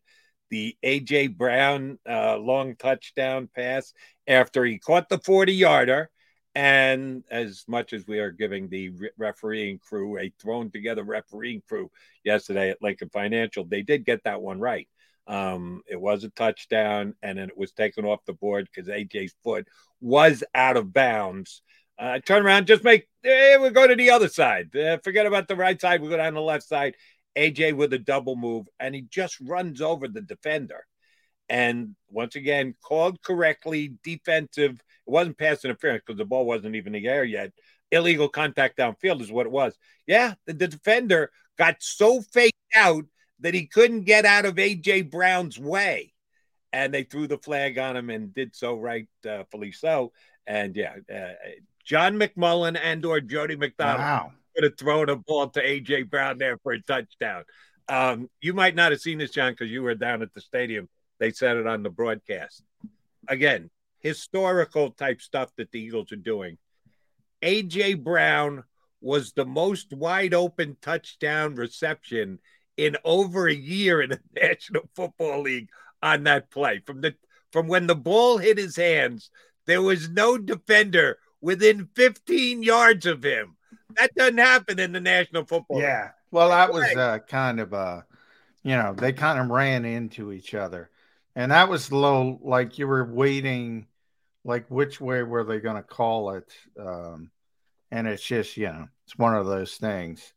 And it looked like, I, I think it was Christian Bolton uh, got kneed in the groin, I think, essentially. So he went down like a you shot. Thought it was uh, shot into the nether regions. I think. I'm not, I, I have to watch it I did not again. pick that up um, on the replay. I I'm going to have to rewatch that now. Yeah, I believe that's what happened, but uh, I have to yeah, I have to watch it again today. Um, yeah, so I just lost power there. So much like Christian Fulton on that play. Um, uh, yeah, you, you took I, a, you took a shot to your nether regions too from your. Uh, no, thankfully that, that but that that was weird. I just went completely dark. I lost power for like a you know ten seconds, but then you got to everything's got to reboot. And all oh, that. That's what it was. Um, yeah, but I, I, I will say this: you would know this for sure. We left you smiling. Uh, When I asked you a question and uh, all of a sudden John wasn't moving, his face yeah. wasn't moving, there was no response. At least you were smiling when you took the power hit. All right. Well, well, uh, yeah, I didn't even know I was still up because I just had darkness for, um, like I said, about ten seconds. No, but, we, uh, we, we had you, your face was frozen on the screen and it was with a nice big smile. Well, I apologize. I apologize. You look, you look good there, Johnny Mac. I apologize. You look happy to be uh, covering and talking about a ten and one team. Big smile. Uh, eleven and one. Yeah, that eleven was, one. Uh, yeah, uh, shortchanging the Eagles. Shame they, uh, yeah, they're too good at this stage. I, you know, to me, too good is boring. To me, I know fans don't care. Fans are yeah, excited, but, yeah, but let's this let me run this one by you. I was thinking huh. along these. I was thinking along these lines today because, and both you and I acknowledge that they're a couple weeks behind. We believe that. Tomorrow when the power rankings come out, take your top ten media outlets. It's going to be ten for ten. It better be ten for ten that the Eagles are the number one rated team in, in the N F L because of uh, having only one loss. But the reason why it at least has been a little bit more exciting is it was unexpected. Uh, yeah, you know, I picked the Eagles to go to the Super Bowl before the year started, but did I think the Eagles were going to be eleven and one? No chance, no shot. I thought they'd actually get better as the season went on and catch fire before the playoffs in the N F C and then be able to fight their way into a Super Bowl. They are the best team in the N F L. I didn't think they'd become the best team in the N F L until maybe the last game of the season in Arizona. So it's kind of unexpected for them to be as good as they've been. It does keep you on your toes a little bit more. If you if uh, they were the best team before the season started, the number one pre- like if Buffalo was eleven and one, Bills fans would probably be going, "Yeah, mm. I told you so." Yeah, uh, because everybody. Oh, you're right. I mean, team. This was a surprise from that standpoint. That's one of the reasons why people don't have Jalen Hurts as the M V P. We talked about. It. That's one of the reasons why people don't have number one in their pound rankings because they didn't expect it. Well, yeah, I didn't expect it, but it doesn't mean everything I haven't watched and covered and reported on over the past twelve games isn't true. Um, they are by far the best team in the N F L. I, I even say by far. Um, and I'm putting Kansas City and Buffalo and anybody you want to throw in there. Um Everybody has hiccups. This team has had one hiccup um, against Washington, and I still don't know how Washington won that game. Um, the Eagles kind of uh, uh, got disjointed on, on just about every phase, and that tells you, you know, the Wash- in a lot of ways, the Washington game makes me feel better about this team just because of how many things they had to to do poorly to lose a football game. And they still had a chance to win it if they just woke up at the end uh, and they weren't able to do it. But the odds that that happens again and that all those phases and all those things that went wrong, the odds aren't great of that happening again. So in a lot of ways, that loss gave me more confidence about this team. To, um, and, and when they play well, like they did, against Tennessee, you start thinking about, like, we're going to turn the page at some point this week to the New York Giants, obviously. How the hell are the New York Giants keeping up with this team? I'm a division game, give me all the the usual rhetoric, Jody, and I'll be saying it too, and division games tend to be closer. Washington already beat the Eagles, yada, yada, yada. How the heck is the New York Giants keeping up with this team? All right. And I just looked something up here that I, again, I'm flabbergasted. This is not uh, one person's opinion. This is a computer-generated, algorithm-driven uh, way of looking at things. I, I wanted to look up the uh, to see if the M V P odds had changed. Usually they don't change them till um, uh, after all the games are finished for a week. So Tuesday, I know the odds will change for the M V P. And I went to my Parks Bet app. Uh, they don't even have the uh, M V P odds up. Yeah, they'll do that sometimes too. They'll take down a future bet and just not uh, make it available. Going into yesterday's action, this weekend's action, the favorite to win the Super Bowl this year was the Kansas City Chiefs. After they lost yesterday, they are no longer the favorite. But the Philadelphia Eagles aren't the favorite to win the championship. They reinstated the Buffalo Bills Buffalo. Yeah. as the favorite for the championship. Right now, the Bills are plus three seventy-five. So you get uh, better than three to one on the Bills, almost four to one. The Kansas City Chiefs are still number two. Uh, we're both saying power ring. It's got to be the Eagles number one. Well, Kansas City is still a betting favorite over the Eagles at plus four fifty, and the Eagles are plus five hundred to win the Super Bowl. So at least on Bet Parks and some other betting markets, I could. Uh, yeah. Uh, yeah, people still think the A F C is better than the N F C. That's another That's what it thing. comes down to. We all we all thought that um, in the offseason. I did. Beginning of the year. So did I. Um, hasn't turned out that way. Has nope. not turned out that way. The N F C is as good, if not better. All right, Johnny Mac, Jody Mac. If Johnny Mac's power stays on, yeah. uh, we'll stay with you for the next uh, forty minutes. And we will add a third voice to the mix. Our bud, Chris Franklin. I can see he's indoors today. Can't blame him. Outdoors cold. Oh, it's oh, cold. Man. Ooh, I, cold I, this morning. I, I didn't even go to my car, but I'm guaranteeing you there was frost on my windshield. Frost, I haven't left the house, so I'm frost. guessing. I don't know if that's the case, but there's I frost had out the there. there. Franklin's inside. He's staying warm, and he's joining us next here on Birds three sixty-five.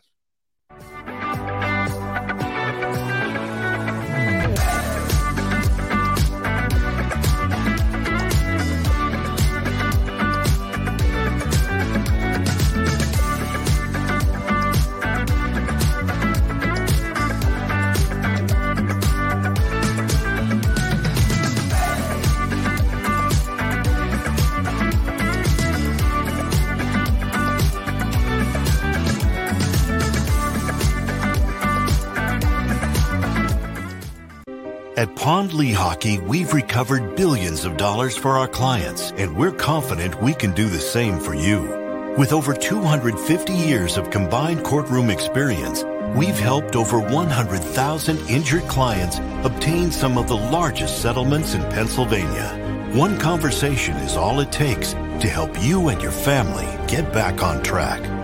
If you've been injured in an accident, give Pond Lee Hockey a call. Jim Gardner is an icon. A Philadelphia treasure. He's a mentor, a pace setter. Jim is my North Star. He's trusted, revered. Appreciated. He is Action News. He's compassionate. Honest. And fair. He is extremely dedicated. Motivated. And always seeking the truth. He's also funny. We are a team of many. Jim Gardner is our leader. And we're lucky to have him. Go passionately. Go fearlessly. Go confidently. Go Birds! Go confidently towards your goals with First Trust, Philly's hometown bank for nearly ninety years, and the official bank of the Philadelphia Eagles. We're focused on getting you over the goal line. So go with conviction. Go with trust. Go Birds! And go forward with us by your side. First Trust Bank, the official bank of Philadelphia dreams. Oh. And go Birds.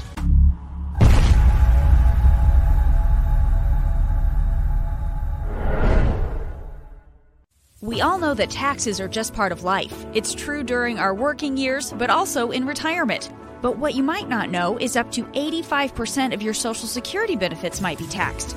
Our team at Thrive Financial has helped retire thousands of people across the Delaware Valley by asking questions they never knew they needed to ask. including how their Social Security benefits might be taxed. It's time to be proactive on taxes. Get your Thrive Retirement Tax Playbook today.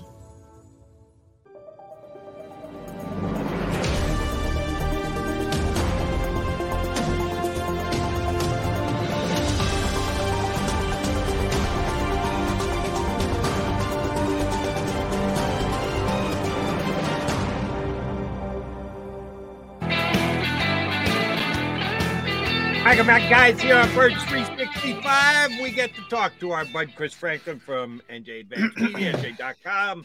He's been good enough uh, basically all year to hop on with us uh, after Eagles games, and he does so again here today.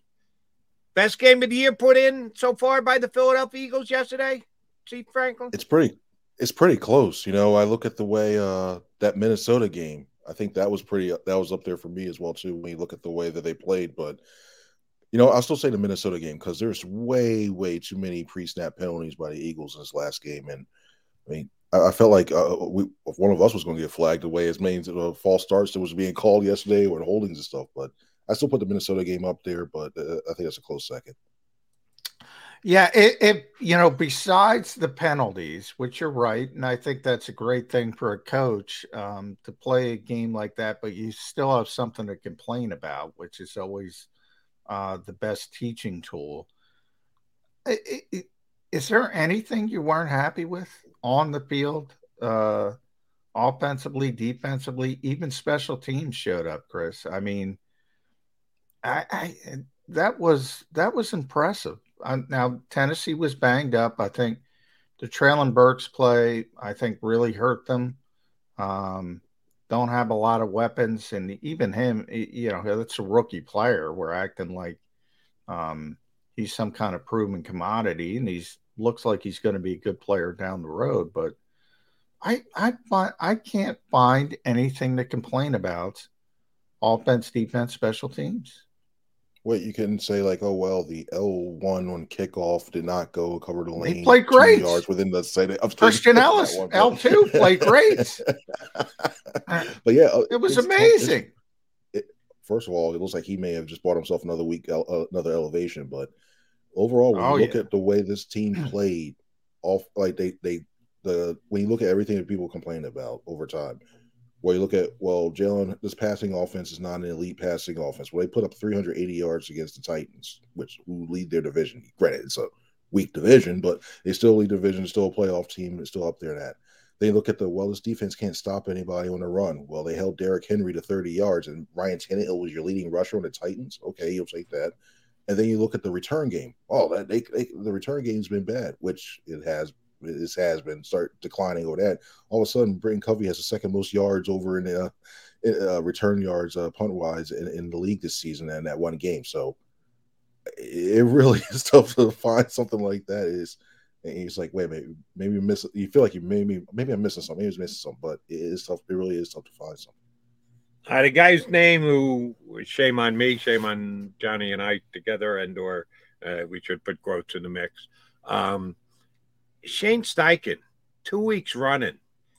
Every it, it's a chess match every week between your offensive coordinator, their defense coordinator, and vice versa. He's played all the right cards. Whatever he reaches into the deck and throws out there, and it, it's coming up matching something else. He has been phenomenal at play calling. Now the players have to go out and execute, and they surely have for the last two weeks. But seventy-five points the last two weeks? Are we not giving Shane Steichen enough credit for his play calling?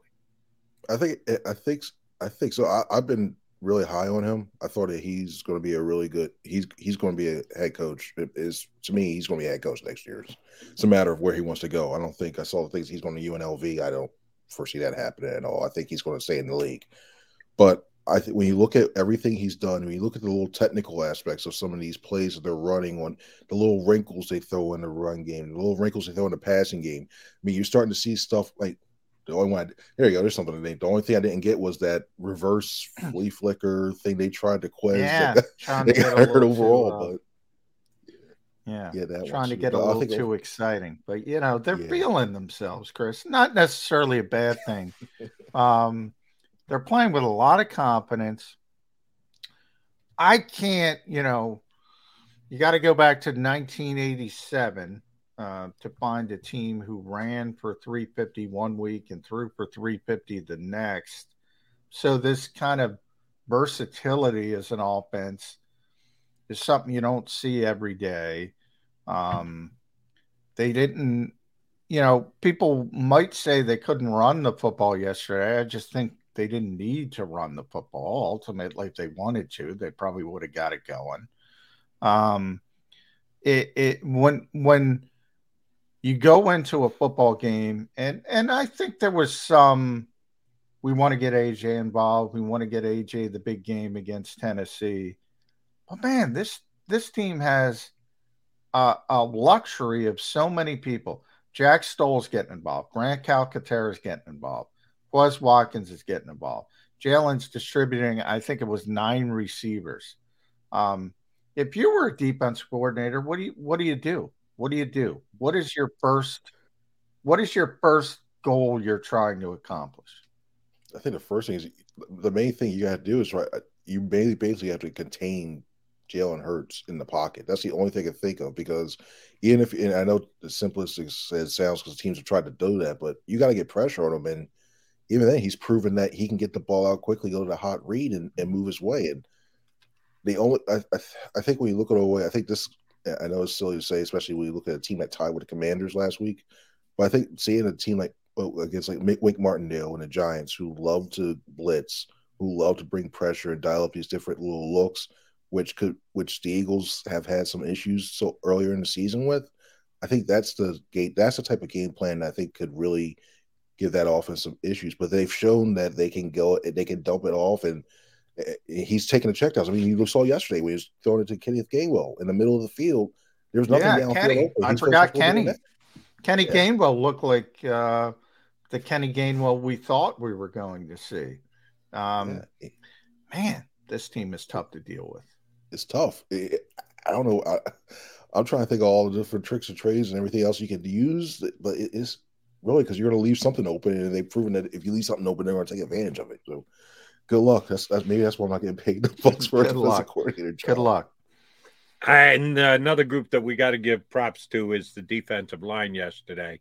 Um, I asked John about it, and he said, Jody, they were only in five-man fronts, a handful of plays the entire game. Now, they probably all came on first down, and before you know it, it's second and nine or second and eight, so they can go to their regular four-man front. Didn't matter, five-man front, four-man front. They just stone-cold shut down the running game and got six sacks yesterday on Ryan Tannehill. As a group, to me, even though they got eight sacks against Carson Wentz earlier this year, I thought they were, that was their most impressive game of the entire year.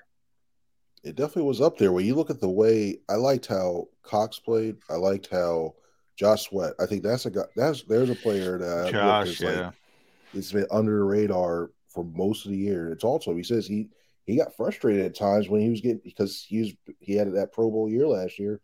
He was getting chipped. He was getting double teamed and everything else. He got frustrated. Now he's he's found ways to let that go and let that frustration go. And now you're starting to see it pan out for him. Look, I mean, look, look at the last couple of weeks. He's getting consistent pressure. And the one thing that I really saw that they do well is they played their gaps a lot better, a lot more soundly. They didn't try to over-pursue. There's still some things I don't like. I like I, I, that spin move that a lot of the defensive tackles like to weigh. Seems like they're always spinning themselves out the play, and then it leaves the, some little cutback lanes there, but. You, you, I mean, for what they've invested in that defensive line, I think they're finally getting what they see out of it, and it, it's starting to really pay off now, especially with the, even the additions of Joseph and uh, Sue. So it's, it's a good front. It's a good front. Yeah, and Haason Reddick as well. Um, yep. He had four, him, yeah. I think, four quarterback hits, and Sweat had three. So those guys were playing, you know, meet at the quarterback pretty much um, all afternoon. And Ryan Tannehill, he's played a lot of football, but he didn't look like he played a lot of football because he didn't pull the trigger. He didn't seem confident of what he was seeing on the field. And so we got to talk about J G. Now, J G was fired up. I don't know if you saw him in the locker room, Chris, but he he I, I saw him real quick, and he said, how about that, man? That was an impressive performance. And the back end, I, I want to talk about Reed Blankenship, and I want to talk about Josiah Scott, because one one's an undrafted kid. Uh, the other's, you know, barely played, uh, but he's had to come in for Avonte Maddox. In theory, you would say that's going to be an issue. It's not been an issue. Why has it not been an issue? Because I think it, it goes back to the front. The way, it, the way this defense looks like really does, and I hate the term because I keep hearing it over and over again, this that whole complementary defense thing, it really, I think it works in tandem because when you look at the way where you have the guys on the outside, where you have Slay, you have Bradberry, that takes a lot. When you have those guys working on outside, it takes a lot of time away from the throws off the timing because of the way they're able to play them. And when you add Blankenship into that, Blankenship just says, "Hey, you know what? Play the deep, play the deep, the deep half if you have to, or play C-line." All right, cool. And I think he does that well because he can use his skills and, and his intuition to play and try to jump the routes that way, which you don't have to worry about that. I think the the tougher thing was Josiah Scott coming in there to replace Avonte Maddox. We've always heard J G say, "Hey, you know what? That like." When you have a slot corner that is really reliable, you don't have to you don't have to use so many assets to go ahead and try to cover things up, and it can really blow up his defense. Well, the way that Scott has elevated his game to be inserted himself and make timely pass deflections, and don't get me wrong, like he has been perfect. He gave up inside position on that Burks touchdown. He got, he got beat off the line, but there's been more times than not where you see him come up and make a play, make the pass deflection to your sideline. You see all that other stuff, and I've been impressed. I think that's been the most impressive thing to him, and they got they got some tough decisions to make because Avonte is about ready to come back. I mean, I saw him on the far field the other day running, and he looks yeah. a lot better. So, yeah, they got well, some that's tough not a tough to decision. Avonte's back. Avonte's going to play, but oh, oh, no, no, I'm not talking about that. I mean, Avonte's going down. I'm talking about like when it comes to down the line, who you start to kick off the roster, who may have that phantom in, uh, ankle injury, who may have that phantom yeah. knee injury. Yeah. How much, and either one of you guys can answer this question for me, how much were they in zone coverage yesterday on the back end? Oh, they're always in zone coverage. Yeah, that's the, yeah that's the it seemed like one. About ninety-five percent yeah, to me. Uh, and that is because the group that they have, I would say, is pretty athletic. Not off the charts athletic. They're defensive secondary, which means it's discipline, it's anticipation. Communication. Laid out for you in advance as to what your responsibilities are and what's going to be able to, the other team's probably going to run. Uh, that's where Gannon's got to get some credit for it because I think he's got them coached up every single week because if you're going to play as much zone as you do, then you're relying most times on your athleticism. And this isn't the, the most athletic defensive backfield ever put together, but they're getting the job done. So, yeah, like you got to give Gannon credit for that. Yeah. I don't care how big a detractor you are. Before you chime in, Chris, I'll just add the communication aspect, which is the big thing. And that's what fell apart against Washington, which I was most disappointed, the communication on the back end. But James Bradberry, and then I'll want to hear your thoughts. That's the smartest cornerback in football. I mean, that play that he jumped – and he should have had the interception, but he jumped it too far. He saw that coming a mile away, a mile away. I'm impressed more each and every week with just how smart a football player uh, James Bradberry is. But just talk about the communication as a whole in that back end uh, with the Eagles. Well, you need it. It's tough, especially in defensive backs. You got a lot. A lot of times you got the crowd noise going, so you got to throw, use a lot of hand signals. You try to. Trying to get into the right positions, it, it can be a tough thing, and you see the, the way they do it. And I think that's where it helps having those veteran corners helps out because they can see a lot of the ways that these offensive alignments, whether it be splits, whether it be the way they're formationally changing. I think that's key. And also, I don't think they're playing a lot of the exotic fronts. I mean, a lot of exotic coverages. I mean, whenever you look on T V, you see John Gannon's play call sheet. It it's small. It's like almost like one of our like little journalists. It's like Chip Kelly's. Like it's like yeah. Chip. That's eight. S eight. Oh, I still oh, remember no. S eight. Um, J G one on the back of his. I don't know what yeah. you have to do on that one, but the way it's working. It's quarters, it's, cover two, yeah. cover six, cover eight, and occasionally. Two, yeah, uh, that stuff, yeah. yeah. It's it's based yeah. off, and it's, it's almost like, uh, uh, come to think of it, going back and thinking what we heard when Sirianni first came in, when Gannon first came in, about how they wanted to make it simplistic so that he, these guys use their athletic abilities a little bit more. And I'm thinking that's more and more you, you, They throw tweaks here and there enough to not make it the same bland stuff here and there, but depending on the opponent. But you, you see that their philosophy is really starting to come come to fruition. Philosophy's coming in, and the production coming. It's all coming together at the same exact time. I ran this out uh, last week. I forget. I oh, it's my buddy Ricky Ricardo, uh, the voice of the Eagles, and Espanol. He ran it by me, so I ran it by Johnny Mac. Is there any fear that the Philadelphia Eagles have peaked too early? That you want to win a Super Bowl. It's all about a parade. It's all about getting Kelce into that mummer's outfit again. Um, but that's the playoffs. And right now, they are the best team. They're the hottest team. They had the most impressive win in the National Football League for me yesterday. Is there a chance that this team may peak too early? I, I don't think so. I, I would, if they had played this way, say, week six, and we really started to see a decline after that, I would have thought that. But right now, I don't think it, I don't think they peaked too early. In fact, I think the only thing you start to worry about now is, given the rest of the schedule and, and how some of the other teams are playing off, is you're almost looking like after that Dallas game, they win that Dallas game, when do you start rest? I think the question becomes when you start resting players. You don't want to worry about the peak. So I look at the uh, – I just think overall when I just look at everything, I don't think that's a concern. I think uh, you have enough veteran guys on that team, that teams from that Super Bowl fifty-two winning squad, that know what it takes and have been in the situation before. So they'll keep the younger guys, the younger impact guys level and in, in, in that and make sure they're the right, in the right state of mind. But I don't think they beat you. I, I don't, I don't, I don't okay. I'm not concerned about that. Hope you're right. So, yeah, yeah, I'm not I as concerned to, I about to Arizona. that because, because, you know, Avonte's eligible to come back this week. We'll see. Um, Dallas Goedert, December eighteenth in Chicago. Um, C J um, is going to miss four games, but all indications are it's not a season-ending injury. Um, you're getting those guys back. Um, and we've seen this offense.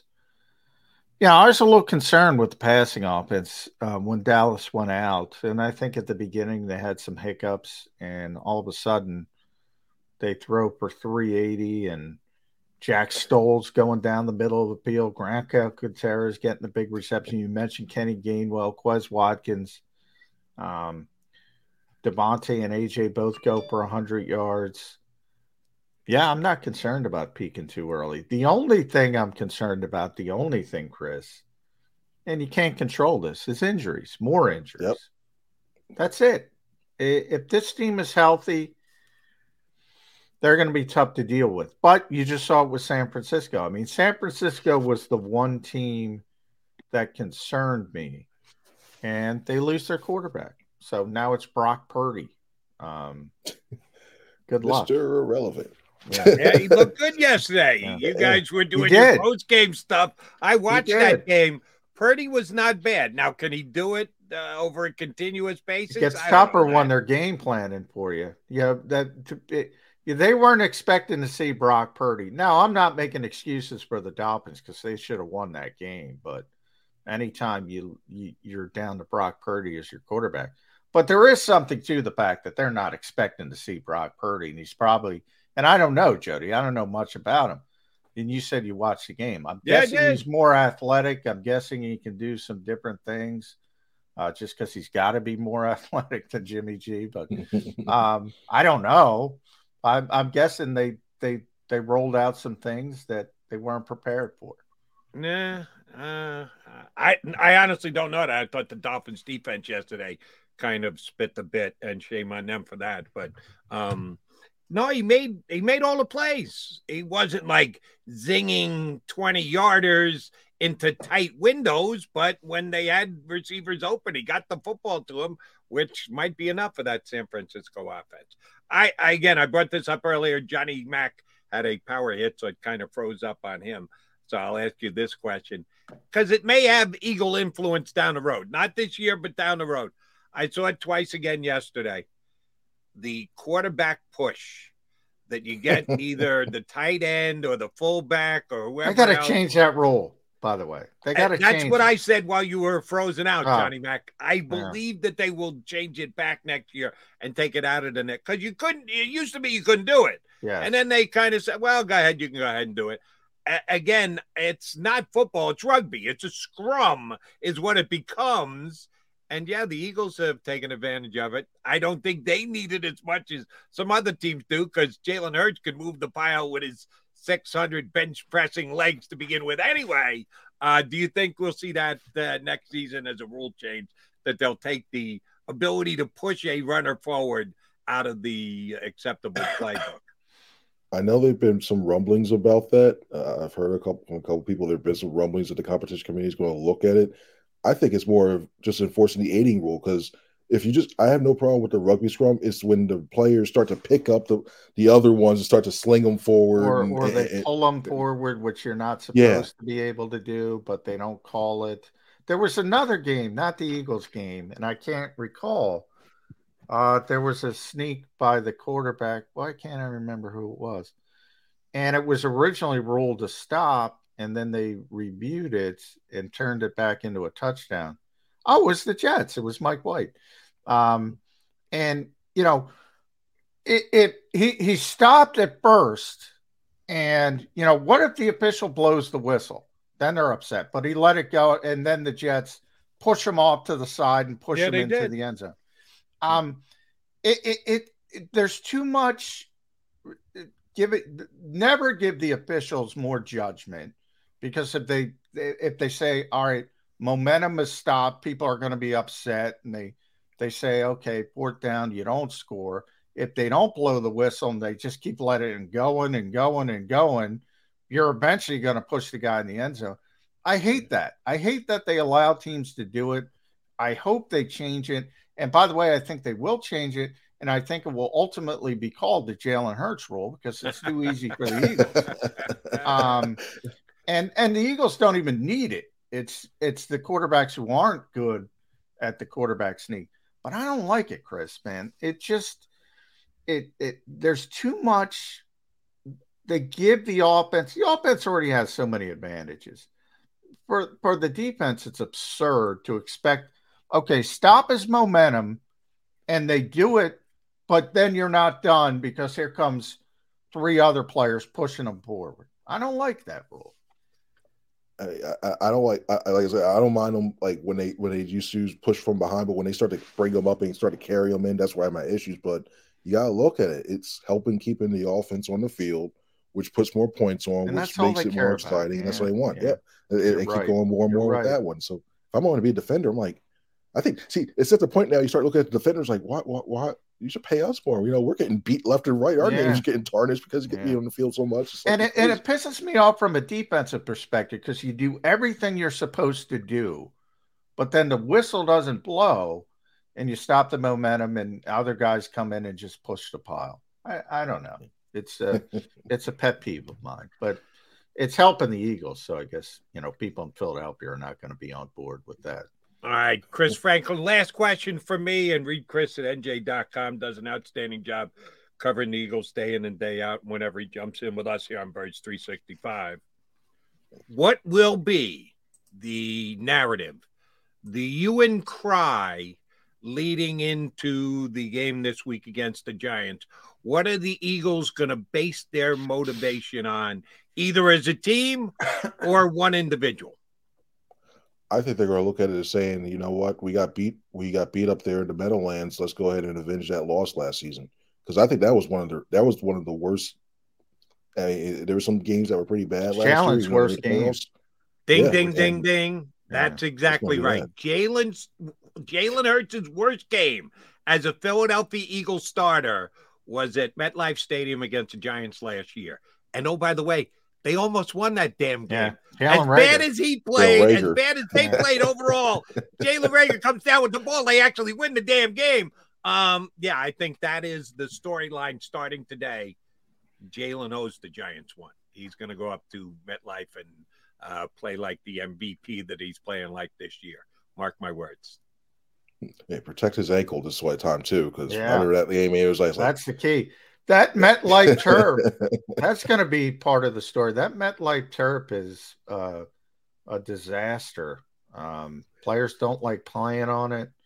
Um, and, yeah, that probably will be a talking point this week because Jalen happened to hurt his ankle. I don't think it had anything to do with the turf, but you know how That's these things yeah. take hold. Um, yep.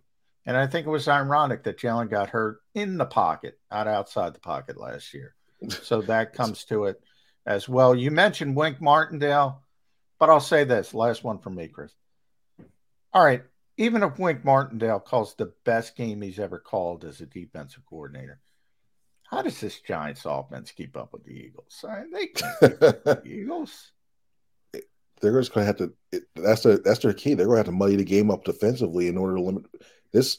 If they're not giving it to Saquon Barkley touch-wise, either rushing, rushing pass, whatever, they're not giving them at least twenty-five times, maybe even thirty this game, I don't know what the heck they're doing then. And, and then th- this is also going to be a game where defensively the Eagles' edge rushers are going to have to be very, very disciplined because we've seen Daniel Jones, for some reason, he likes to yeah, run wild against the Eagles. Run. People don't realize yeah, how good a runner he is. Yeah. And he's not going to be at the vet where the turf is going to trip him up when he's got That's a clear true. lane to the yeah. end zone. So he's gotten used to that bad turf up there. He doesn't get tripped by the ten-yard line like he might down here in Philly. Uh, the only way the Eagles lose this game this week is if they turn it over at least twice. I say three times. If they turn it over twice, they can uh, overcome that. If they turn it over three times, it might be enough. Yeah, I don't think they're turning it over three times. Chris Franklin, it is always good to catch up with you, buddy. Thank You're looking you good inside, it. outside, wherever he pulls up his computer and jumps on with us. He's always uh, giving us good Eagle insight. Thanks, C F. We'll talk to you again next week. Thanks, Appreciate bud. You guys. Thank you. You have a good one now. See you. you that too, is man. Chris Franklin here with us on Birds. By the way, Jody, I forgot. I got to bring this up because I'm going to forget. Okay. I can't believe you didn't rip Mike Vrabel for winning the coin toss and not taking the football. Oh, no. Now, Mike I, Vrabel should have I taken was, the damn I football. I was just happy that Mike Vrabel won the coin toss and decided to defer. Because, uh, John, what's the Eagles' record when they get the ball first? Yeah, well, they uh, well they've only lost one game. So. No, no, no. I, I, I'll I'll try this one more time. What's the Eagles' record when they get the ball first? Uh, when they get the ball first, they're three and zero. Okay, three undefeated. And that cannot be said about when they defer. They have they are, a loss. They have lost one. When they defer. Yeah. They but are here's the point. We're talking Here, about the Dolphins, seventeen oh, greatest of all time. It's something you can't control. They're undefeated when they take when they get the ball first. Not necessarily but here's, first, here's but what get the, the ball first. So I was like, thank you very much, Mike Vrabel, for winning the coin toss. The Eagles will get the ball and go right down the field and score a touchdown on you, which is exactly what Now, here's did. what made it worse, though. Here's what made it worse. Because I was talking to Sal Powell before the game, and he was talking to Vrabel, and Vrabel told his team that be careful because when the Eagles start quickly, uh, they're the best team in football. Um, and it, that worked out, Coach. And he deferred, and he just got done telling his team. That's what made it more egregious to me. He seemed to understand what he was up against. He said, ah, I'm going to default to what everybody does. If your point was Mike Vrabel made a mistake, you are correct.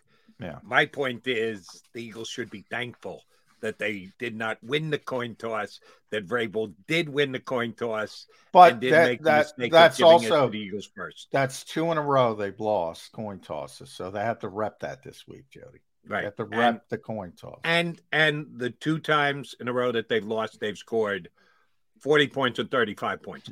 Thank you very much, opposition, for giving them the football to start the game so they can get the ball rolling and get downhill on you guys. Yeah, my, my rep in the coin toss was uh, more of a joke, but uh, yeah, they they claim they rep everything. So, yeah, yeah. They lost two in a row.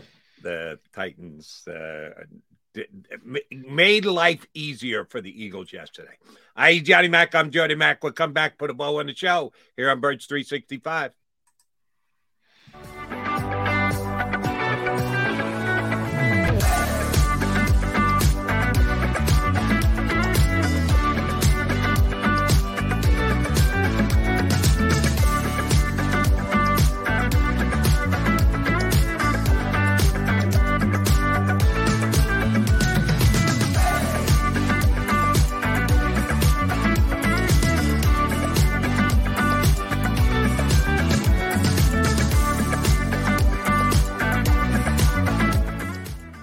At Pond Lee Hockey, we've recovered billions of dollars for our clients, and we're confident we can do the same for you. With over two hundred fifty years of combined courtroom experience, we've helped over one hundred thousand injured clients obtain some of the largest settlements in Pennsylvania. One conversation is all it takes to help you and your family get back on track. If you've been injured in an accident, give Pond Lee Hockey a call. Jim Gardner is an icon. A Philadelphia treasure. He's a mentor, a pace setter. Jim is my North Star. He's trusted, revered, appreciated. He is Action News. He's compassionate, honest, and fair. He is extremely dedicated, motivated, and always seeking the truth. He's also funny. We are a team of many. Jim Gardner is our leader, and we're lucky to have him. Go passionately, go fearlessly, go confidently. Go Birds! Go confidently towards your goals with First Trust, Philly's hometown bank for nearly ninety years, and the official bank of the Philadelphia Eagles. We're focused on getting you over the goal line. So go with conviction, go with trust. Go Birds! And go forward with us by your side. First Trust Bank, the official bank of Philadelphia dreams. Oh. And go Birds.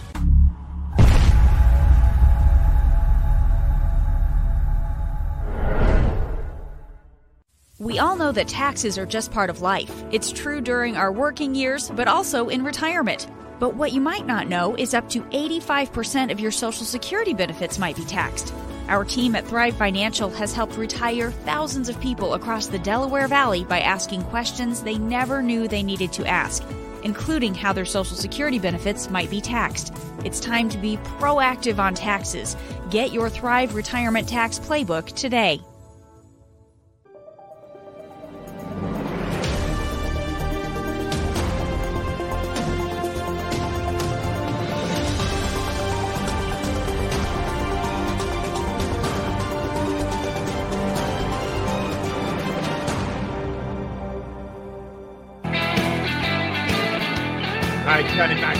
Time. Uh, I did want to get uh, this out there for those just tuning in, didn't hear. Jimmy Garoppolo, broken foot, done for the season. Off the bench comes Mister Irrelevant, Brock, Brock Purdy. Purdy. Last yeah. pick in the N F L draft. Oh, you're going to get that uh, beaten into your consciousness over the next several weeks. Mister Irrelevant, the new starting quarterback of the forty-niners. I didn't know. I had to look it up immediately uh, while I was on the air yesterday. Who was even their third-string quarterback. And it's Jacob Eason, a guy who I've always kind of liked. I liked him coming out of college. He's been with a couple of different teams. He hasn't made the cut. He they should have kept Nate there. Sudfeld, by the way. What's that? They should have kept Nate Sudfeld. Could have. Uh, they, they, yeah, they moved on from him. Um, did you see who they signed to their practice squad off another team's practice I squad? I think it was Josh morning? Johnson, the immortal. How Josh about Johnson? Josh Johnson? Is he with his twenty-seven team in yeah. the National Football he League? He has given Josh McCown a run for his money. If he's he really got, uh, yeah, he's going to have uh, a thousand jerseys as well that his daughters, if he has daughters, can wear. But let me give you Josh Johnson. I'm looking it up. Tampa Bay, San Francisco, the Sacramento Mountain Lions, Cleveland, Cincinnati, back to San Francisco, back to Cincinnati, the Jets, the Colts, the Bills, the Ravens, the Giants, the Texans, the Raiders, the Redskins. Yes, the Redskins when they were still the Redskins. The San Diego Fleets of the uh, Alliance of American Football, Detroit, the Los Angeles Wildcats. I don't even know what league that is, Jody. Back to the forty-niners, back to the Jets, back to the Ravens, the Broncos, and back to the forty-niners again. Now that is with a couple of non-National Football League teams mixed in there. That's twenty-three transactions. That's He's changed teams twenty-three times. Now he double-dipped with a bunch of them as well. Fourth time for the forty-niners. Fourth time for the forty-niners. I, I give him props for sticking to it. Don't know if he's going to get a chance to play. Don't know if you want to see him out there on the field, but uh, give him credit for hanging in and uh, uh, keeping his football career going. And who knows, maybe the Eagles will see him in the championship game this year. Uh, Jay Mack, tell Coach Sirianni I send my regards. I say we do this again tomorrow. What do you think? Let's do it. Hopefully my power holds up. No, no power hits for Johnny Mack no, tomorrow. No eleven and can... one. No eleven and one for uh, South Jersey. Uh, uh, I don't want to rip them. All right. Uh, uh, hopefully Johnny Mack's power is on. I guarantee you, we're back in two and two. You've been listening to Birds three sixty-five, the destination for the passionate Eagles football fan who bleeds green. If it's Eagles football, we're talking about it. Debate inside the locker room and guests that are some of the greatest football minds from around the region. We hope you enjoyed the show. We know we had a blast. Make sure to like, comment, and subscribe. And we'll be back soon. But in the meantime, hook up with us on social media at Jacob Sports. See you next time on Birds three sixty-five.